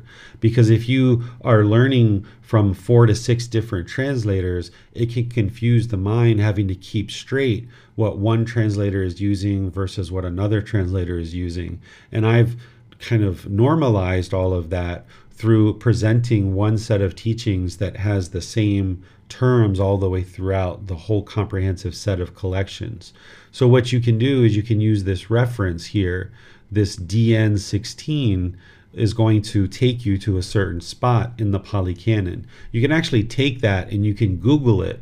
Um, sometimes you need to put that plus Buddhism at the end of it, and it will pull up multiple sources for this sutra in this sutta in the Pali Canon. So you might see many different translators. But I encourage students to use the translations that I share because they're normalized with one set of vocabulary that will help you across all discourses to understand what it is that the Buddha was explaining. Yes, thank you, sir. Mm-hmm. It does not appear that there are any other questions at this time. All right, so we'll go to chapter 47. Yes, sir. Let's go to Chrissy to read chapter 47, please. The supreme honor and respect. Ananda, Prepare me a bed between these twill sal trees, with my head to the north. I am sleepy and would like to lie down. Ananda, these sal trees have burst forth into abundance of untimely blossoms, which fell upon the Tathagata's body, sprinkling it and covering it in homage, respect. Divine coral tree flowers fell from the sky. Divine sandalwood powder fell from the sky, sprinkling and covering the Tathagata's body in homage, respect. Divine music and song sound from the sky in homage, respect to the Tathagata. Never before has the Tathagata been so honored, respected, appreciated, admired, and adored. And yet, Ananda, whatever male or female ordained practitioner, male or female household practitioner resides practicing the teachings properly and perfectly fulfills the ways of the teachings, he or she honors the Tathagata has deep respect and appreciates him and pays him the supreme homage, respect. Therefore, Ananda, we will reside practicing the teachings properly and perfectly, fulfill the way of the teachings. This must be your goal and objective. All right. Thank you, Chrissy. So here, Ananda is one of the Buddha's closest students. He was with the Buddha for pretty much his entire teaching career. And he's reported to be most likely the cousin of the Buddha, so he was a family member as part of the royal family. So Ananda was with the Buddha quite a bit throughout his life, and here the Buddha is getting sleepy, so he asks Ananda to prepare him a bed. And a Buddha will typically sleep with their head uh, towards the north and their feet towards the south, and they you will usually sleep on their right side, essentially facing towards the west. And as this is occurring and the Buddha is laying down, there's this miracle essentially that is produced, this great respect and, and admiration and, uh, for the Buddha. And the Buddha saying, even with this great respect and admiration, this miracle that is being performed, the Buddha says the way to truly respect him as a teacher is to learn and practice his teachings. That's what is the most supreme respect that you could give to a Buddha. Because a Buddha is essentially on a mission for the rest of their life, that they've done all this deep, deep, intensive work on their own mind over a period of years, and it took them many, many lives to be able to get to the point where they could attain enlightenment on their own. They've done a tremendous amount of work over multiple lives. And now, once they get to enlightenment, they dedicate the whole rest of their life to sharing those teachings with others. And they know that it's up to them to bring the teachings into the world in such a way that others can benefit from it. They've done all this work and their mind is so utterly peaceful and so utterly joyful. And the only thing that they're focused on for the rest of their life is how to bring their teachings into the world in more and more penetrating ways so that countless beings can get to enlightenment. And essentially, they're fulfilling this mission of being able to share their teachings in the world. So, any student who chooses to dedicate their time and become diligent in learning and practicing for they themselves to get to enlightenment, they're helping themselves to get to enlightenment, but they're also helping that Buddha because the Buddha needs to be able to bring the teachings into the world and help countless people get to enlightenment. That's the way their teachings get preserved. Because when people dedicate their time and energy to be diligent in learning and practicing, and they see the condition of their mind improving and getting to enlightenment, that individual, that student, will know that they've absolutely gotten to enlightenment. And it was this set of teachings that actually helped them to get there. And then, if that person chooses, they might choose to teach. But even if they don't choose to teach, they just help their children or they help the people around them here and there. It's going to benefit the world, having an enlightened being in the world. Even just one enlightened being is, can be very helpful for a community and for people that are around that enlightened being. So, a Buddha is going to put forth an enormous amount of dedication to bring their teachings into the world to help countless people out of compassion for all beings. Compassion is the concern for the misfortune of others. So, an individual who chooses to learn and practice these teachings, this is the highest amount of respect that you could ever give to your teacher because you're essentially helping them through just you learning and practicing the teachings.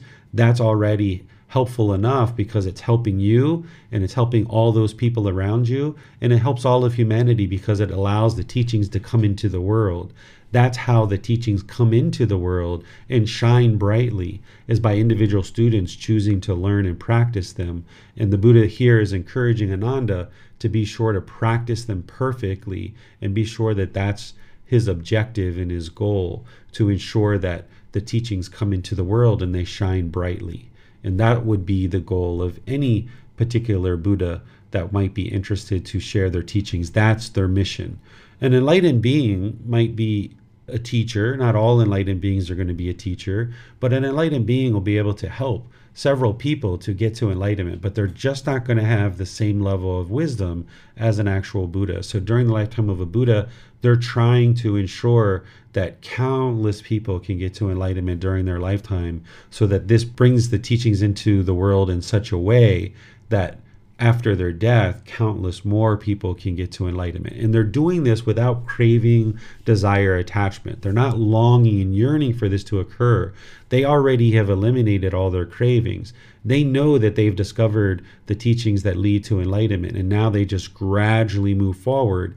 And because they know that they've accomplished the goal of improving the condition of their own mind to get to enlightenment, and because they know that they've discovered uh, the teachings that lead to enlightenment, it's only a matter of time if they consistently share their teachings over the years that it's only a matter of time before more and more and more and more people learn them and practice them and this accumulates into countless people having got to enlightenment and their teachings are now shining in the world. What questions do you guys have on this chapter? Uh, yes sir. Chrissy has her hand raised. Let's go to her for a question sir Yes. Um, so the last part of that reading, um, the practicing the teachings prop- properly and perfectly. Um, as an unenlightened being, it raises a bit of not well maybe a bit of discontent like because is it still a way to honor and respect the Buddha when you're unable to practice properly and perfectly.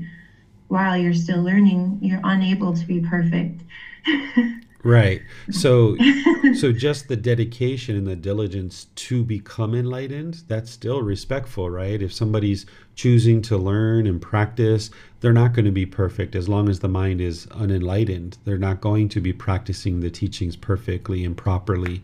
But that aspiration to continue to do that is which is showing one's respect because a buddha isn't going to expect their students to be perfect because they know that their students have pollution of mind and it's going to take gradual training, gradual practice, and gradual progress. But ultimately, as they aspire to become more and more enlightened and they practice the teachings properly, that's what's going to lead to their enlightenment. And that is being respectful as well, that they're uh, having this goal, this objective, this aspiration to gradually move towards enlightenment. But it's going to take some people a few years. It's going to take some people 10 or 20 years to get to enlightenment. This student that he's actually talking to, Ananda, he actually didn't get to enlightenment during the lifetime of the Buddha. He didn't get to enlightenment until after the Buddha died. And he lived with the Buddha essentially side by side for 45 years. But from the reading of the Pali Canon, it seems like he was attached to the Buddha because when the Buddha was telling everybody, including Ananda, that he was about to die, Ananda was pleading with him, like, please don't die, please don't die, you know. So it was obvious that Ananda was attached to the Buddha, and it wasn't until the Buddha died, about three months later, that Ananda actually got to enlightenment. So even this individual who the Buddha is talking to, he wasn't practicing the teachings perfectly during the lifetime of the Buddha. But the Buddha also told him during his life, you will get to enlightenment during this lifetime. But it was just after the Buddha died. So, yes, Chrissy, a student who's learning and being diligent and dedicated, they're still being respectful to practice the teachings. The Buddha is essentially saying here in this discourse, you know, he doesn't need all these miracles, he doesn't need all this admiration with all this miracles. What he's really interested in is having students to learn and practice his teachings. That's what he's basically saying. Thank you, sir. hmm You're welcome. It does not appear that there are any other questions at this time, sir. Okay, chapter 48. Yes, uh, let's go to Tonka to read chapter 48, please. Thank you, Miranda. Teachings and discipline will be your teacher. Ananda, it may be that you will think, the teacher's instruction has ceased. Now we have no teacher. It should not be seen like this, Ananda. For what I have taught and explained to you as teachings and discipline will, at my passing, be your teacher. Now, monks, I declare to you, all conditioned things are of a nature of decay. Strive on untiringly. All right. Thank you, Tonka. So these were among the Buddha's last words because he let people know three months before he was going to die that he was going to die. This is how enlightened he is, that he knew exactly when he was going to die. And he gave people a three month heads up. And then he actually knew the exact moment he was going to die and he delivered this very last teaching. That's what a Buddha does. That from the time that they awake from enlightenment until the time that they die, pretty much what they're talking about, what they're discussing, it's all about the path to enlightenment, ensuring that they deliver the teachings that lead to enlightenment. And now, as he's getting ready to die, Ananda might think that there is no more teacher, right? Because the Buddha's dead, and the Buddha saying they shouldn't be seen that way because essentially I've shared all the teachings that you need in order to get to enlightenment, and upon my death, these teachings that I've shared with you, let that be your teacher that that is the teacher for you. And then he delivers a teaching about the universal truth of impermanence, essentially saying that all conditioned things are in nature of decay. This is describing the universal truth of impermanence. That's the very first step to the path to enlightenment. And his last words are essentially the very first step to understanding the path to enlightenment, which is an individual would need to understand the universal truth of impermanence to just even start any kind of progress on the path to enlightenment. So his very last teaching is the very first thing that needs to be understood as part of your journey to enlightenment. And then he explains to people to essentially remain diligent remain dedicated, strive on untiringly, because there's going to be challenges and struggles along the way on this path. And, you know, as much as we like to think about the path to enlightenment as being very joyful and very pleasant and getting to this peaceful and joyful mind, it's a struggle. It's a challenge to let go of these things that the mind's been holding on to. And then, even when you're facing people in your life that are maybe uh, hateful and not really understanding what it is that you're doing, this can really put you to the test. Are you really interested in getting to enlightenment, or are you interested in holding on to certain unwholesome things? Are you really interested in getting to enlightenment, or are you going to allow the words of other people to dissuade you and knock you down and diminish you? Because that's what we've experienced all throughout our life. People maybe perhaps trying to knock us down at different times. And as long as we believed those things, then we might have gotten sorrowful and we might have felt down in the dumps. But now it's about rising above that and not allowing these words and these actions of other people to affect you in a negative way and rising above that not allowing these unwholesome things that the mind is holding on to to weigh us down. So the Buddha is saying, remain dedicated, remain diligent, essentially, strive on untiringly. When you're tired and you feel like you need to take a break from the struggles and challenges that you're facing, okay, take a break, rest for a day or two, but still strive on. Don't allow that to become a week or two, or a month or two, or a year or two that you're not practicing these teachings. Uh, you know, you can step back and just kind of look at things and implement the things that you've learned and then move forward again. But don't allow that to breed complacency in the mind because if the mind becomes complacent, that's very detrimental. So the Buddha is saying, strive on untiringly. Essentially, don't allow the mind to become complacent. What questions do you guys have on this chapter? It does not appear that there are any any questions at this time, sir. Okay. So now we're going into this next section that's titled How to Make Apologies for Those Who Have Wrong View. And chapter 49 is for ordained practitioners. Uh, yes, sir. I'll be reading chapter 49.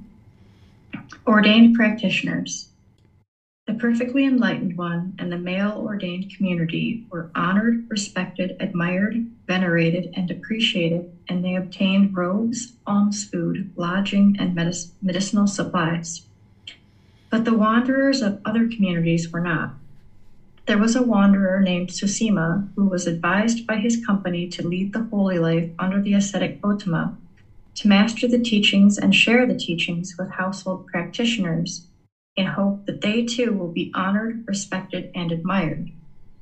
Upon receiving ordination, the wanderer Susima asked the venerable ones if they wield various kinds of spiritual power, but was told that it is not necessary to obtain spiritual power to attain nibbana, or enlightenment. The wanderer Susima then went to the perfectly enlightened one and reported to him conversation he had had with the monks. Then the perfectly enlightened one shared the teachings, and the wanderer Susima attained Nibbana. Then the venerable Susima prostrated himself with his head at the perfectly enlightened one's feet and said, Venerable sir, I have committed a wrongdoing in that I was so unwise, so confused, so unskillful, that I went forth as a thief of the teachings in such a well expounded teachings and discipline as this. Venerable sir, May the perfectly enlightened one pardon me for my wrongdoing, seen as a wrongdoing, for the sake of future restraint. Surely, Susima, you have done a wrongdoing in that you were so unwise, so confused, so unskillful that you went forth as a thief of the teachings in such a well expounded teachings and discipline as this. Suppose, Susima, they were to arrest a bandit, a criminal, and bring him before the king, saying, Sir, this man is a bandit, criminal. Impose on him whatever punishment you wish. The king would say to them, Come, men, bind this man's arms tightly behind his back with a strong rope. Shave his head and lead him around from street to street and from square to square, beating a drum. Then take him out through the southern gate and to the south of the city, cut off his head. What do you think, Susima? Would that man experience pain and displeasure on that account? Yes, venerable sir. Although that man would experience pain and displeasure on that account, going forth as a thief of the teachings in such a well expounded teachings and discipline as this, has results that are far more painful, far more bitter, and further, it leads to the netherworld. But since you see your wrongdoing as a wrongdoing and make apologies for it in accordance with the teachings, we understand you for it is growth in the noble one's discipline, when one sees one's wrongdoing as a wrongdoing, makes apologies for it in accordance with the teachings, and undertakes future restraint. Can I teach from here, Miranda, and then have you do the next one? Yes, sir. Okay. So here, this other person of another community, because remember, there were multiple communities during the lifetime of the Buddha, and each of these teachers were claiming that it was their teachings that lead to enlightenment. But the Buddha knew it was his teachings. So these other groups, these other communities were struggling to get the needed requirements in order to sustain their life, like robes and alms food and lodging and medical supplies. A lot of those offerings were coming into the Buddha because more and more of the members of his community were sharing his teachings, and the household practitioners were learning more and more that it was his teachings that lead to enlightenment. So, as the Buddha taught more and more, these other communities were struggling to be able to get the basic necessities to sustain their life. So here's a story of an individual who was from one of these other communities, and they thought that what they would do is ordain with the Buddha, learn the Buddha's teachings, and then essentially steal their teachings and go back to their other community and now share those teachings within their other community as a way of getting their food and clothing and shelter and other things like this. So this person had the intention of being a thief and stealing the teachings. And the Buddha explains this individual who would maybe do something unwholesome and an individual i think it's a king yes that would do this you know harmful thing to this person. And the buddha saying you know had this individual actually stolen the buddha's teachings and done what he had intended to do his pain and his displeasure and what he would experience would actually be more painful than this description of this person who's being essentially tortured the Buddha talks about stealing his teachings and claiming them for your own that it leads to the nether world, meaning the lower realms. That during the lifetime of the Buddha, he explains this in other discourses too about people who would learn his teachings and then try to steal them and say that, okay, these are my teachings. But those individuals wouldn't be able to teach the teachings as vibrantly as a Buddha. So, where somebody might come, I know we have Max here, I'll use welding, right? His occupation is welding. Like if somebody's a really good welder, another person can come and learn how to do welding really well and then go start their own company and do welding, right? This is kind of not too difficult to do. I mean, welding is quite complicated, of course, and only people that are skilled in it would know how to do it. But with the right amount of time, effort, energy, and uh, resources, you could actually come close to another welder. You could learn that skill and then eventually go start your own company. But with something like the teachings of a Buddha that are being delivered by a Buddha, even if somebody tried to steal a Buddha's teachings and then go claim them as their own, they wouldn't be able to communicate them and have the success and the benefit that a Buddha would actually have. So while the Buddha actually talked about people stealing his teachings during his lifetime, he wasn't concerned about it at all. He wasn't worried about it occurring because he knew that it was occurring and people were attempting to steal his teachings but they couldn't be successful with them as much as a fully perfectly enlightened Buddha. It's just not possible for somebody to steal a Buddha's teachings and then go off into the world and actually be successful with them. So the Buddha is actually explaining that attempting to do that would lead to rebirth in the lower realm. But here, the Buddha is saying, okay, since you see your wrongdoing, I understand you, and now you've made apologies for that. And you know, basically guiding the student and basically saying, no big deal, right? A Buddha's not going to hold a grudge. They're not going to get angry now that somebody's admitted that they've tried to steal their teachings. A Buddha's not going to get angry with that person because they don't have any anger anymore, right? They don't have any resentment. They don't feel any of those negative uh, mental qualities or mental states towards another individual. So even somebody who's trying to steal their teachings, the Buddha's like, ah, okay, well, you know, I understand. I understand you. You know, you've admitted your wrongdoing. You've made apologies. Done. It's over, right? That's the way a Buddha is going to function.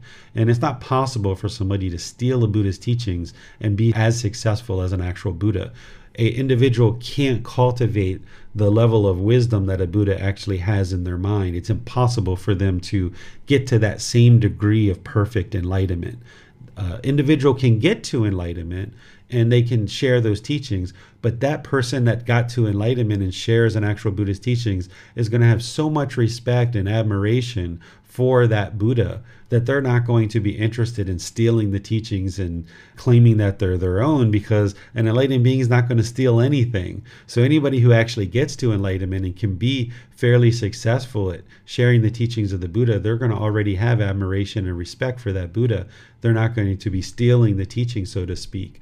But even in that situation, that enlightened being who learned directly from a Buddha, they're still not going to be able to be as successful as an actual Buddha. Even learning the teachings within a Buddha discipline and, and community and getting to enlightenment, they would still be able to help many, many people, but they're still not going to be at the same level of success as an actual Buddha. So somebody who's maliciously stealing teachings like this surely isn't going to be able to get to the level of success because they're still stealing, right? They still have craving, anger, and ignorance in the mind. And as long as somebody has craving, anger, and ignorance in the mind, they can only be so successful at sharing the teachings because they don't yet know how to fully get to enlightenment yet. So, what questions do you guys have on this portion of this chapter? Uh, yes, sir. Max has his hand raised. Let's go to him for, for his question. Thank you, Miranda.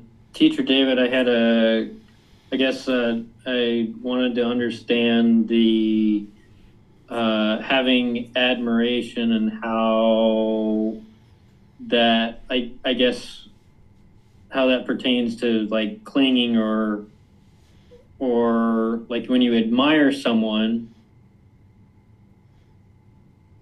I guess I in my mind I consider that like you're holding them above you or something like that, how would you, I guess, explain admiring or ad- having admiration without um, feeling that someone's above you? Yeah, so you can admire certain qualities or certain things about people without considering them to be above you.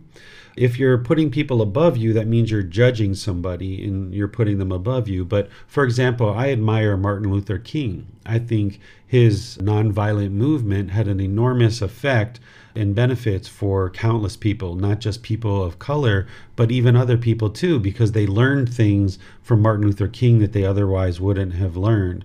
So I admire him as an individual who benefited the world through what he offered to the world in terms of his guidance and his education.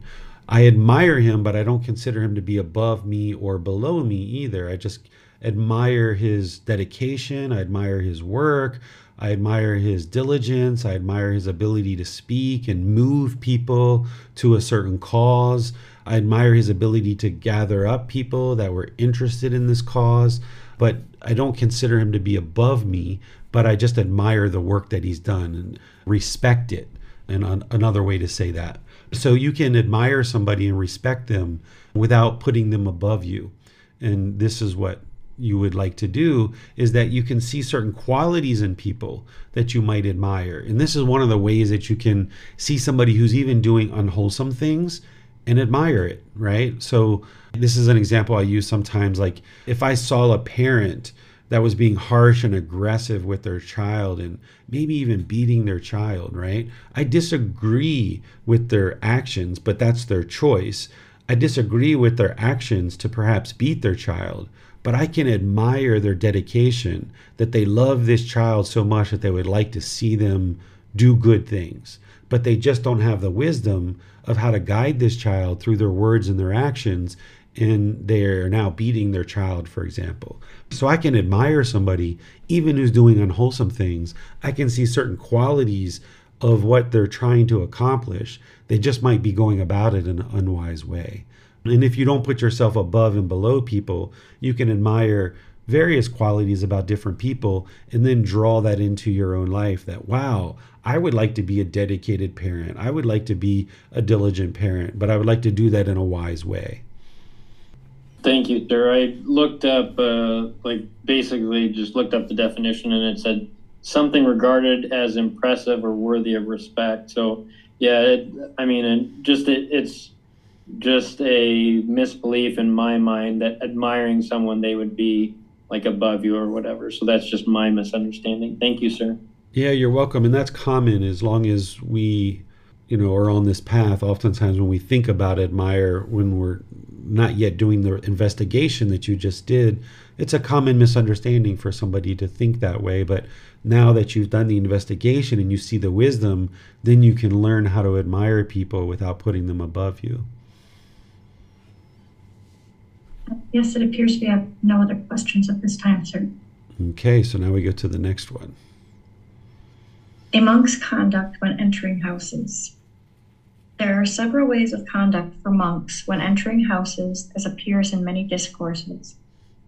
In summary, they are how to eat, how to give thanks, and how to talk on the teachings, as examples shown in the following discourses. Then, it being morning, perfectly enlightened Kassapa, accomplished and fully enlightened, dressed, and taking his bowl and outer robe, he went with the community of monks to the residence of King Kiki of Kasi, and sat down on the seat made ready for him. Then, with his own hands, King Kiki of Kasi served and satisfied the community of monks headed by the Buddha Kassapa with various kinds of good food. When the Buddha Kassapa, accomplished and fully enlightened, had eaten and put his bowl aside, King Kiki of Kasi took a low seat, sat down at one side, and said, Venerable sir, let the perfectly enlightened one accept from me a residence for the rains retreat. There will be such service to the community. Enough, king. My residence for the rains has been provided for. Then the perfectly enlightened one, rising up early and taking his bowl and robe, came up to the residence of the Brahmin of Varanja. Having come up together with the company of monks, he sat down on the appointed seat. Then the Brahmin of Varanja, having served with his own hand abundant food, both hard and soft, to the company of monks with the perfectly enlightened one as their head, and having satisfied them, When the perfectly enlightened one had eaten and finished his meal, he clothed him with threefold robes, as and he clothed each monk with a set of garments. Then the perfectly enlightened one, having instructed, roused, gladdened, and delighted the Brahmin of, of Varanja with talks on the teachings, rose from his seat and departed. And the perfectly enlightened one, having risen early, went with robe and bowl and attended by his monks to Kutadanta's place of sacrifice and sat down on the prepared seat. And Kutadanta served the Buddha and his monks with the finest foods with his own hands until they were satisfied. And when the perfectly enlightened one had eaten and taken his hand away from the bowl, Kutadanta took a low stool and sat down to one side. Then the perfectly enlightened one, having instructed Kutadanta with a talk on the teachings, inspired him, aroused him with enthusiasm, and delighted him, rose from his seat and departed. When he had eaten, he sits in silence for a while, but he does not let the time for the thanks go by. When he has eaten and gives thanks, he does not do so criticizing the meal or expecting another meal. He instructs, urges, rouses, and gladdens that audience with talk purely on the teachings. When he has done so, he rises from his seat and departs. He walks neither too fast nor too slow, and he does not go as one who wants to get away. All right, so what we're going to get here is a bunch of discourses that are explaining how the monks should conduct themselves when they're visiting homes because that's essentially what they did is they visited homes and stayed in people's homes and the buddha needed to teach them how to conduct themselves with moral conduct not just what we see in the eightfold path but a lot of these individuals had left their home and kind of took the buddha as an adopted father and they would come at different ages. They might have come as early as, you know, six years old, seven years old, or at any other point in time in their life. So they needed to learn how to eat and how to walk and how to sit and how to function in a lot of different ways. So there was a lot of detailed training like that that the Buddha gave with his ordained practitioners. One thing that I would like to point out here is how the Buddha is teaching the ordained practitioners to actually give thanks to the household practitioners for the offerings that they give. This is not something that I always see today, in that ordained practitioners sometimes don't thank the household practitioners for the offerings that they give. And at the same time, you might observe that ordained practitioners sometimes describe how household practitioners aren't necessarily being very generous and that they're not maybe making offerings as it would be advisable for them to do. Well, if an ordained practitioner is receiving offerings and they're not giving thanks and they're not showing respect to household practitioners, this is the kamma that if you're not being polite, kind, friendly, and respectful to the students and the household practitioners who are making offerings to you, then they probably aren't going to be making offerings for very long. So it's important that as ordained practitioners or teachers, that when students make offerings to us, that we thank them and we show our appreciation and we thank them for their kindness. And this will incentivize them to then be interested to continue to make offerings. But if someone is receiving offerings and they're unwilling to give that thanks, then it's likely that they're not going to be very well supported in the community. So ordained practitioners can see here that the Buddha is indeed guiding his ordained practitioners to give thanks to household practitioners for the offerings that they make. And this is very wise practice to do. So we can go on to the next one unless you guys have questions on that one. Does not appear there are any questions at this time, sir. All right. What should monks do when in the midst of the community? In the midst of the community, he does not engage in rambling and pointless talk. Either he himself speaks on the teachings, or he requests someone else to do so, or he adopts noble silence. This is the seventh cause and condition that leads to obtaining the wisdom fundamental to the spiritual life that has not been obtained, and to its increase, maturation, and fulfillment by development after it has been obtained. This was taken from the eight causes and conditions that lead to obtaining the wisdom fundamental to the spiritual life when it has not been obtained. Good monks, it is fitting for you, you clansmen who have gone forth out of confidence from the home life into homelessness to sit together to discuss the teachings. When you gather together, monks, you should do either of two things hold discussion on the teachings or maintain noble silence. All right. Thank you, Miranda. Here, the Buddha is helping the ordained practitioners to see that when you're out and about, just rambling chit chat and pointless talk isn't actually helping anybody. Instead, what you can see here very clearly is he's focusing the monks, he's focusing the ordained practitioners on sharing the teachings or being quiet. Those are the two options that he's guiding them to do because as an ordained practitioner is receiving offerings, this is the support that the household practitioners are giving to us, to a teacher, and then what we should be giving back is teachings, not just rambling chit chat that has no benefit to anybody.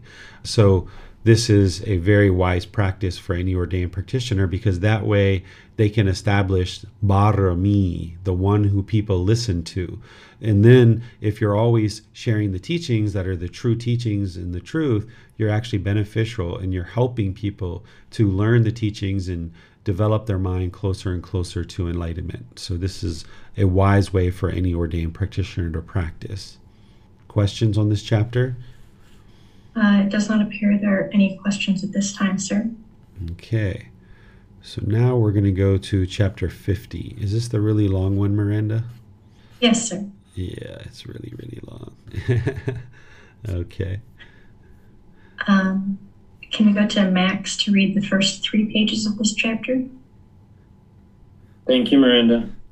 Uh, chapter 50 Things monks should give high consideration. Those acting for the peacefulness or suffering of many people. First discourse. Monks. Possessing three qualities, a well known monk is acting for the harm of many people, for the unhappiness of many people, for the ruin, harm, and suffering of many people, of heavenly beings and human beings. What three? He encourages them in unwholesome bodily action, unwholesome verbal action, and unwholesome mental qualities.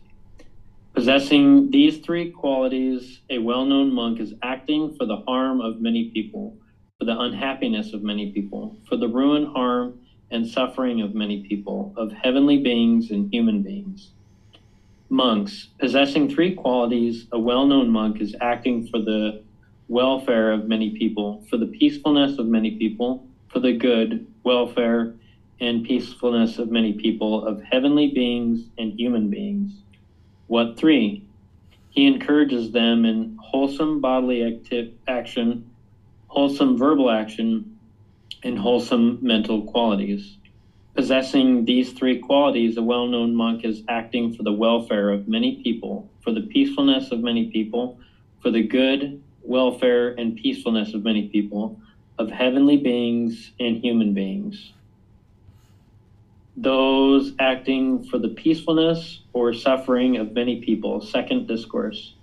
Monks. Possessing five qualities, an elder monk is acting for the harm of many people, for the unhappiness of many people, for the ruin, harm, and suffering of many people, of heavenly beings and humans. What five? An elder is of long standing and has long gone forth. He is well known and famous and has a community of many people, including household practitioners and ordained practitioners. He gains robes, alms food, lodgings, and medicines, uh, and provisions for the sick. He has learned much, remembers what he has learned, and accumulates what he has learned. Those teachings that are good in the beginning, good in the middle, and good in the end, with the right meaning and phrasing, which proclaim the perfectly complete and pure spiritual life. Such teachings as these he has learned much of, retained in mind, recited verbally, mentally investigated, and penetrated well by viewing, well by view. He wrong view and has a distorted perspective. He draws many people away from the wholesome teachings and establishes them in unwholesome teachings, thinking the elder monk is of long standing and has long gone forth. They follow his example.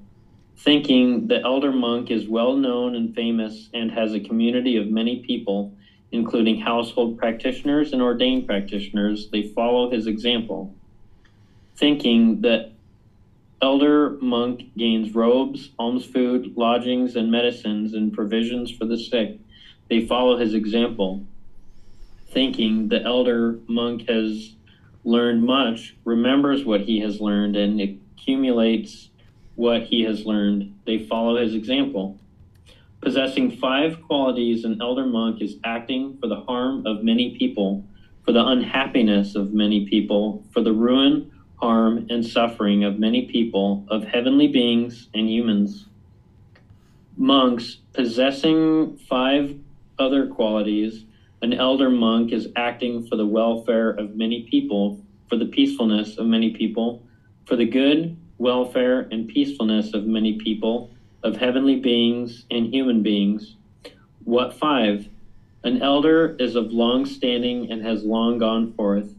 He is well known and famous and has a community of many people, including household practitioners and ordained practitioners.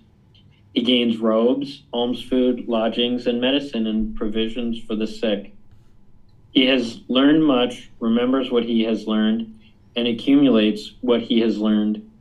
Those teachings that are good in the beginning, good in the middle, and good in the end, with the right meaning and phrasing, which proclaim the perfectly complete and pure spiritual life, such teachings are these he has learned much of, retained in mind, recited verbally, mentally investigated, and penetrated well by view.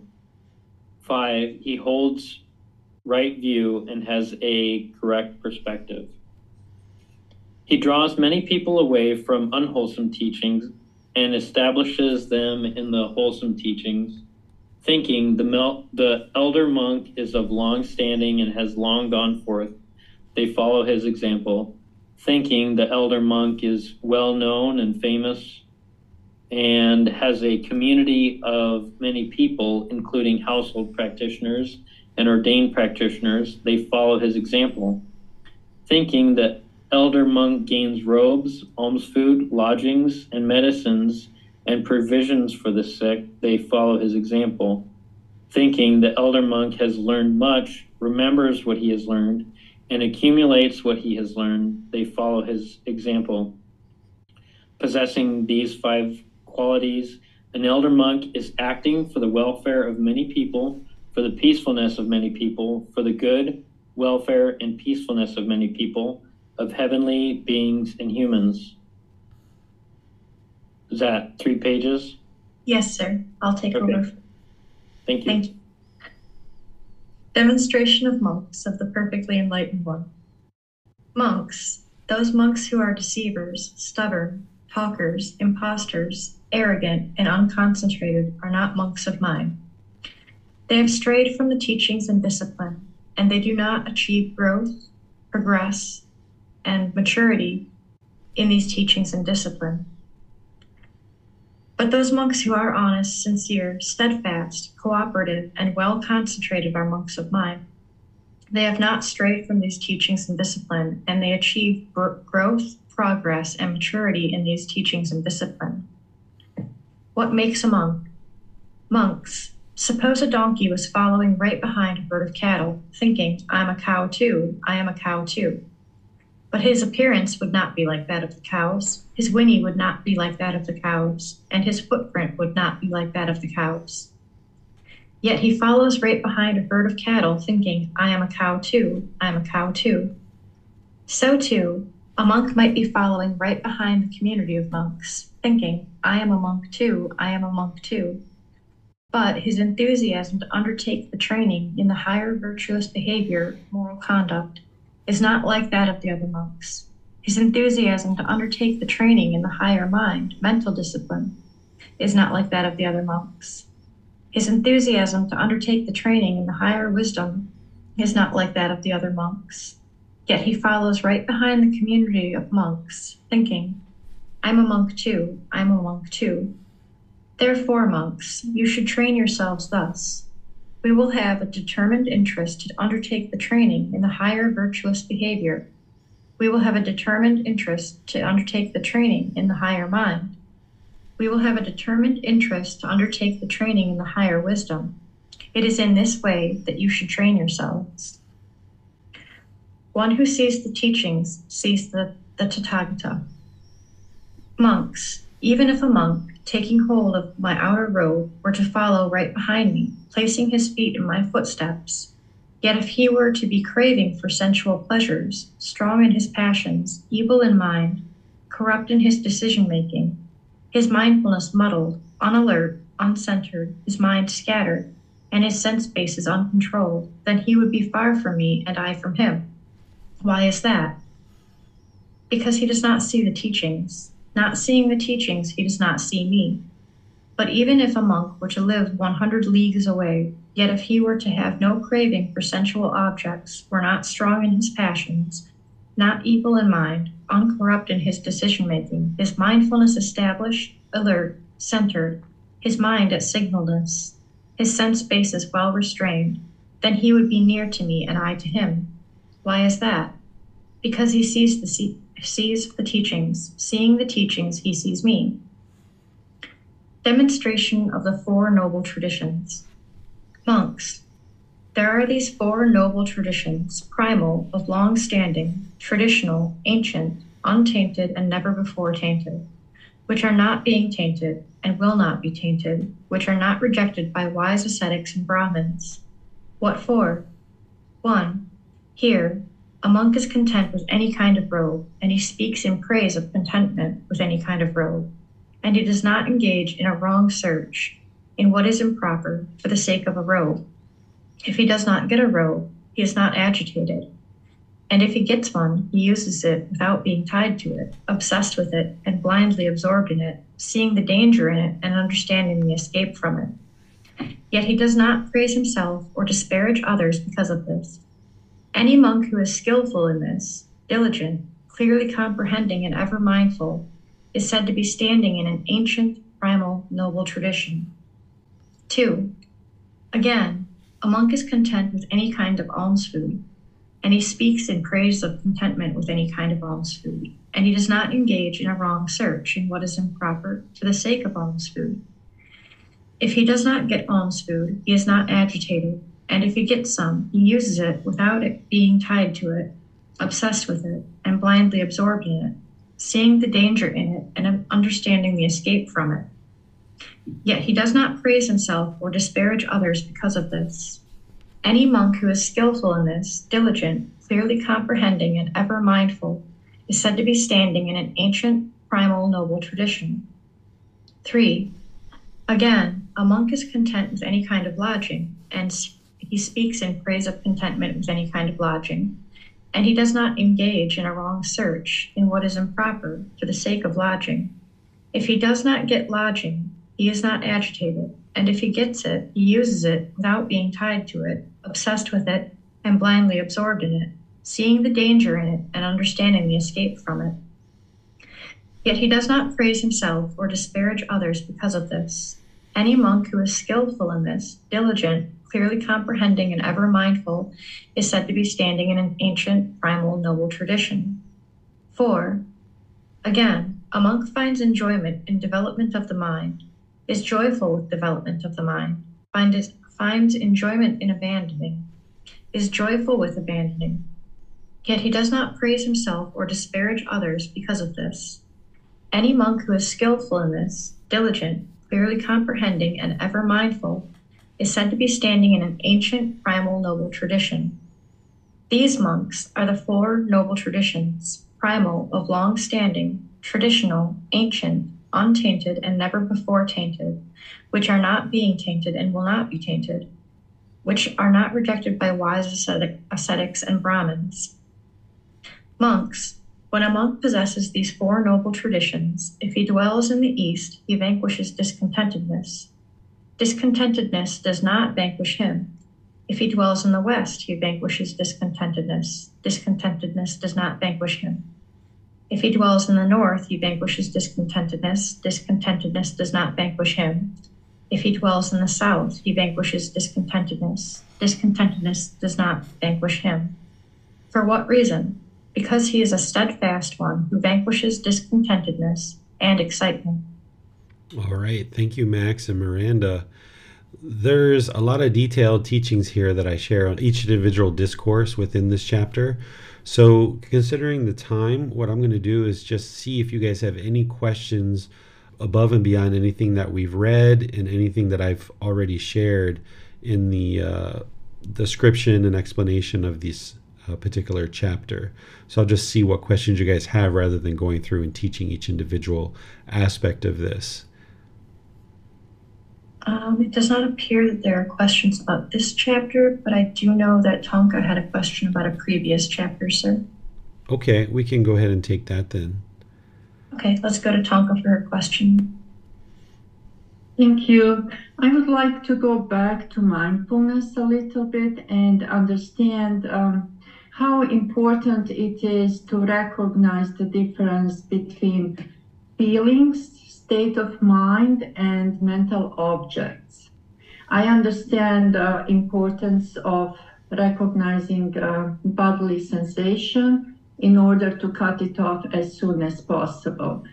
But once it becomes a feeling, sometimes I have trouble to uh, to to really know if it's a feeling or a state of mind and mental object is not still very clear uh, for me what is what. So I'm just wondering, for the sake of the practice at this time, it, how important it is to know the difference between feeling state of mind and mental object. Is it something I'm going to develop in time, or is it very important to pay more attention and develop that skill to understand the difference between these three? Okay, let me help you develop it right now. So you already know bodily sensations. After that, then it becomes a feeling. So now the mind's angered, right? And you see that feeling come into the mind. If that feeling is persisting, then you're going to see for multiple hours, right, that the condition of the mind is affected beyond just a few moments, a few minutes. It's going to be 15 minutes, 20 minutes, an hour, two hours. This is the condition of the mind. That's that third aspect of the four foundations of mindfulness. So if a particular feeling it persists, it's going to affect the condition of the mind 15 minutes, 30 minutes, an hour. That's that third foundation of mindfulness. The fourth one, which is the mental object, in this case, let's describe ill will. If you have this mental object of ill will, with which, if you're not at least at the third stage of enlightenment, then there is ill will in the mind, then that's going to be there even without contact through the six sense bases. In order for discontentedness to arise and become a feeling in the mind, there has to be contact through the six sense bases. So you see something, it's disagreeable, and now you feel the bodily sensations of anger arising. Then it becomes a feeling. There's now this feeling of anger in the mind, and now it affects the condition of the mind 15 minutes, 30 minutes, an hour, what have you. That's bodily sensations, feelings, and condition of the mind.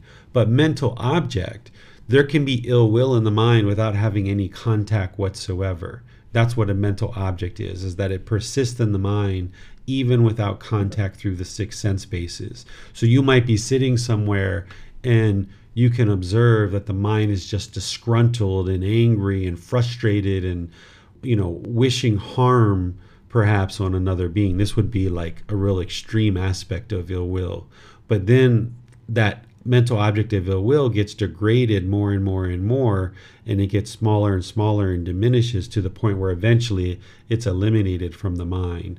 So the mental object is going to persist regardless of any contact through the six sense bases. That's how you'll know that it's a mental object.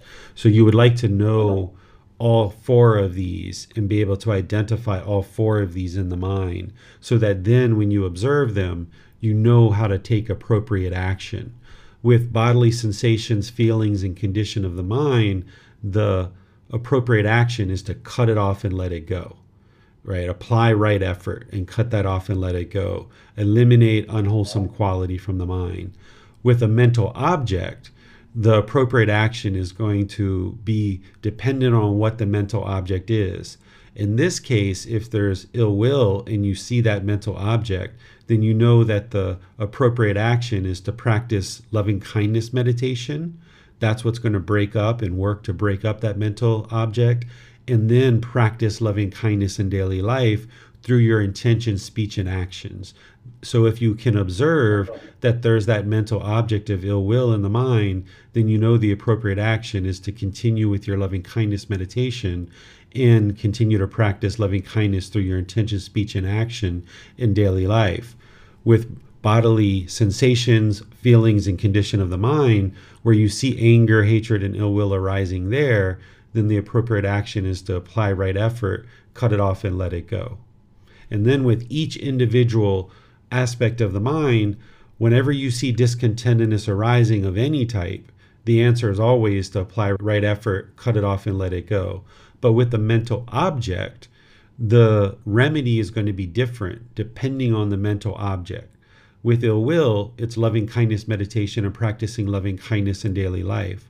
But another mental object is something like conceit or complacency or sensual desire or things like this. And they all have individual remedies that I've taught in other classes. And if you need help with any of those particular mental objects or others, it's important to know what is the exact remedy for that specific mm-hmm. mental object because that's the only way you're able to transform the mind and eliminate that mental object. Okay, so are all mental objects unwholesome, or can a mental object be wholesome? A mental object can be wholesome as well. They're not all unwholesome. We typically tend to talk about them as unwholesome because we're typically working to eliminate those. But a mental object can also be described as a mental state as well. So, loving kindness is a mental state Compassion is a mental state. Sympathetic joy, equanimity, these are mental states. And these are also mental object as well. And you're cultivating those. And then those are exact remedies uh, and antidotes for the unwholesome mental objects or mental states.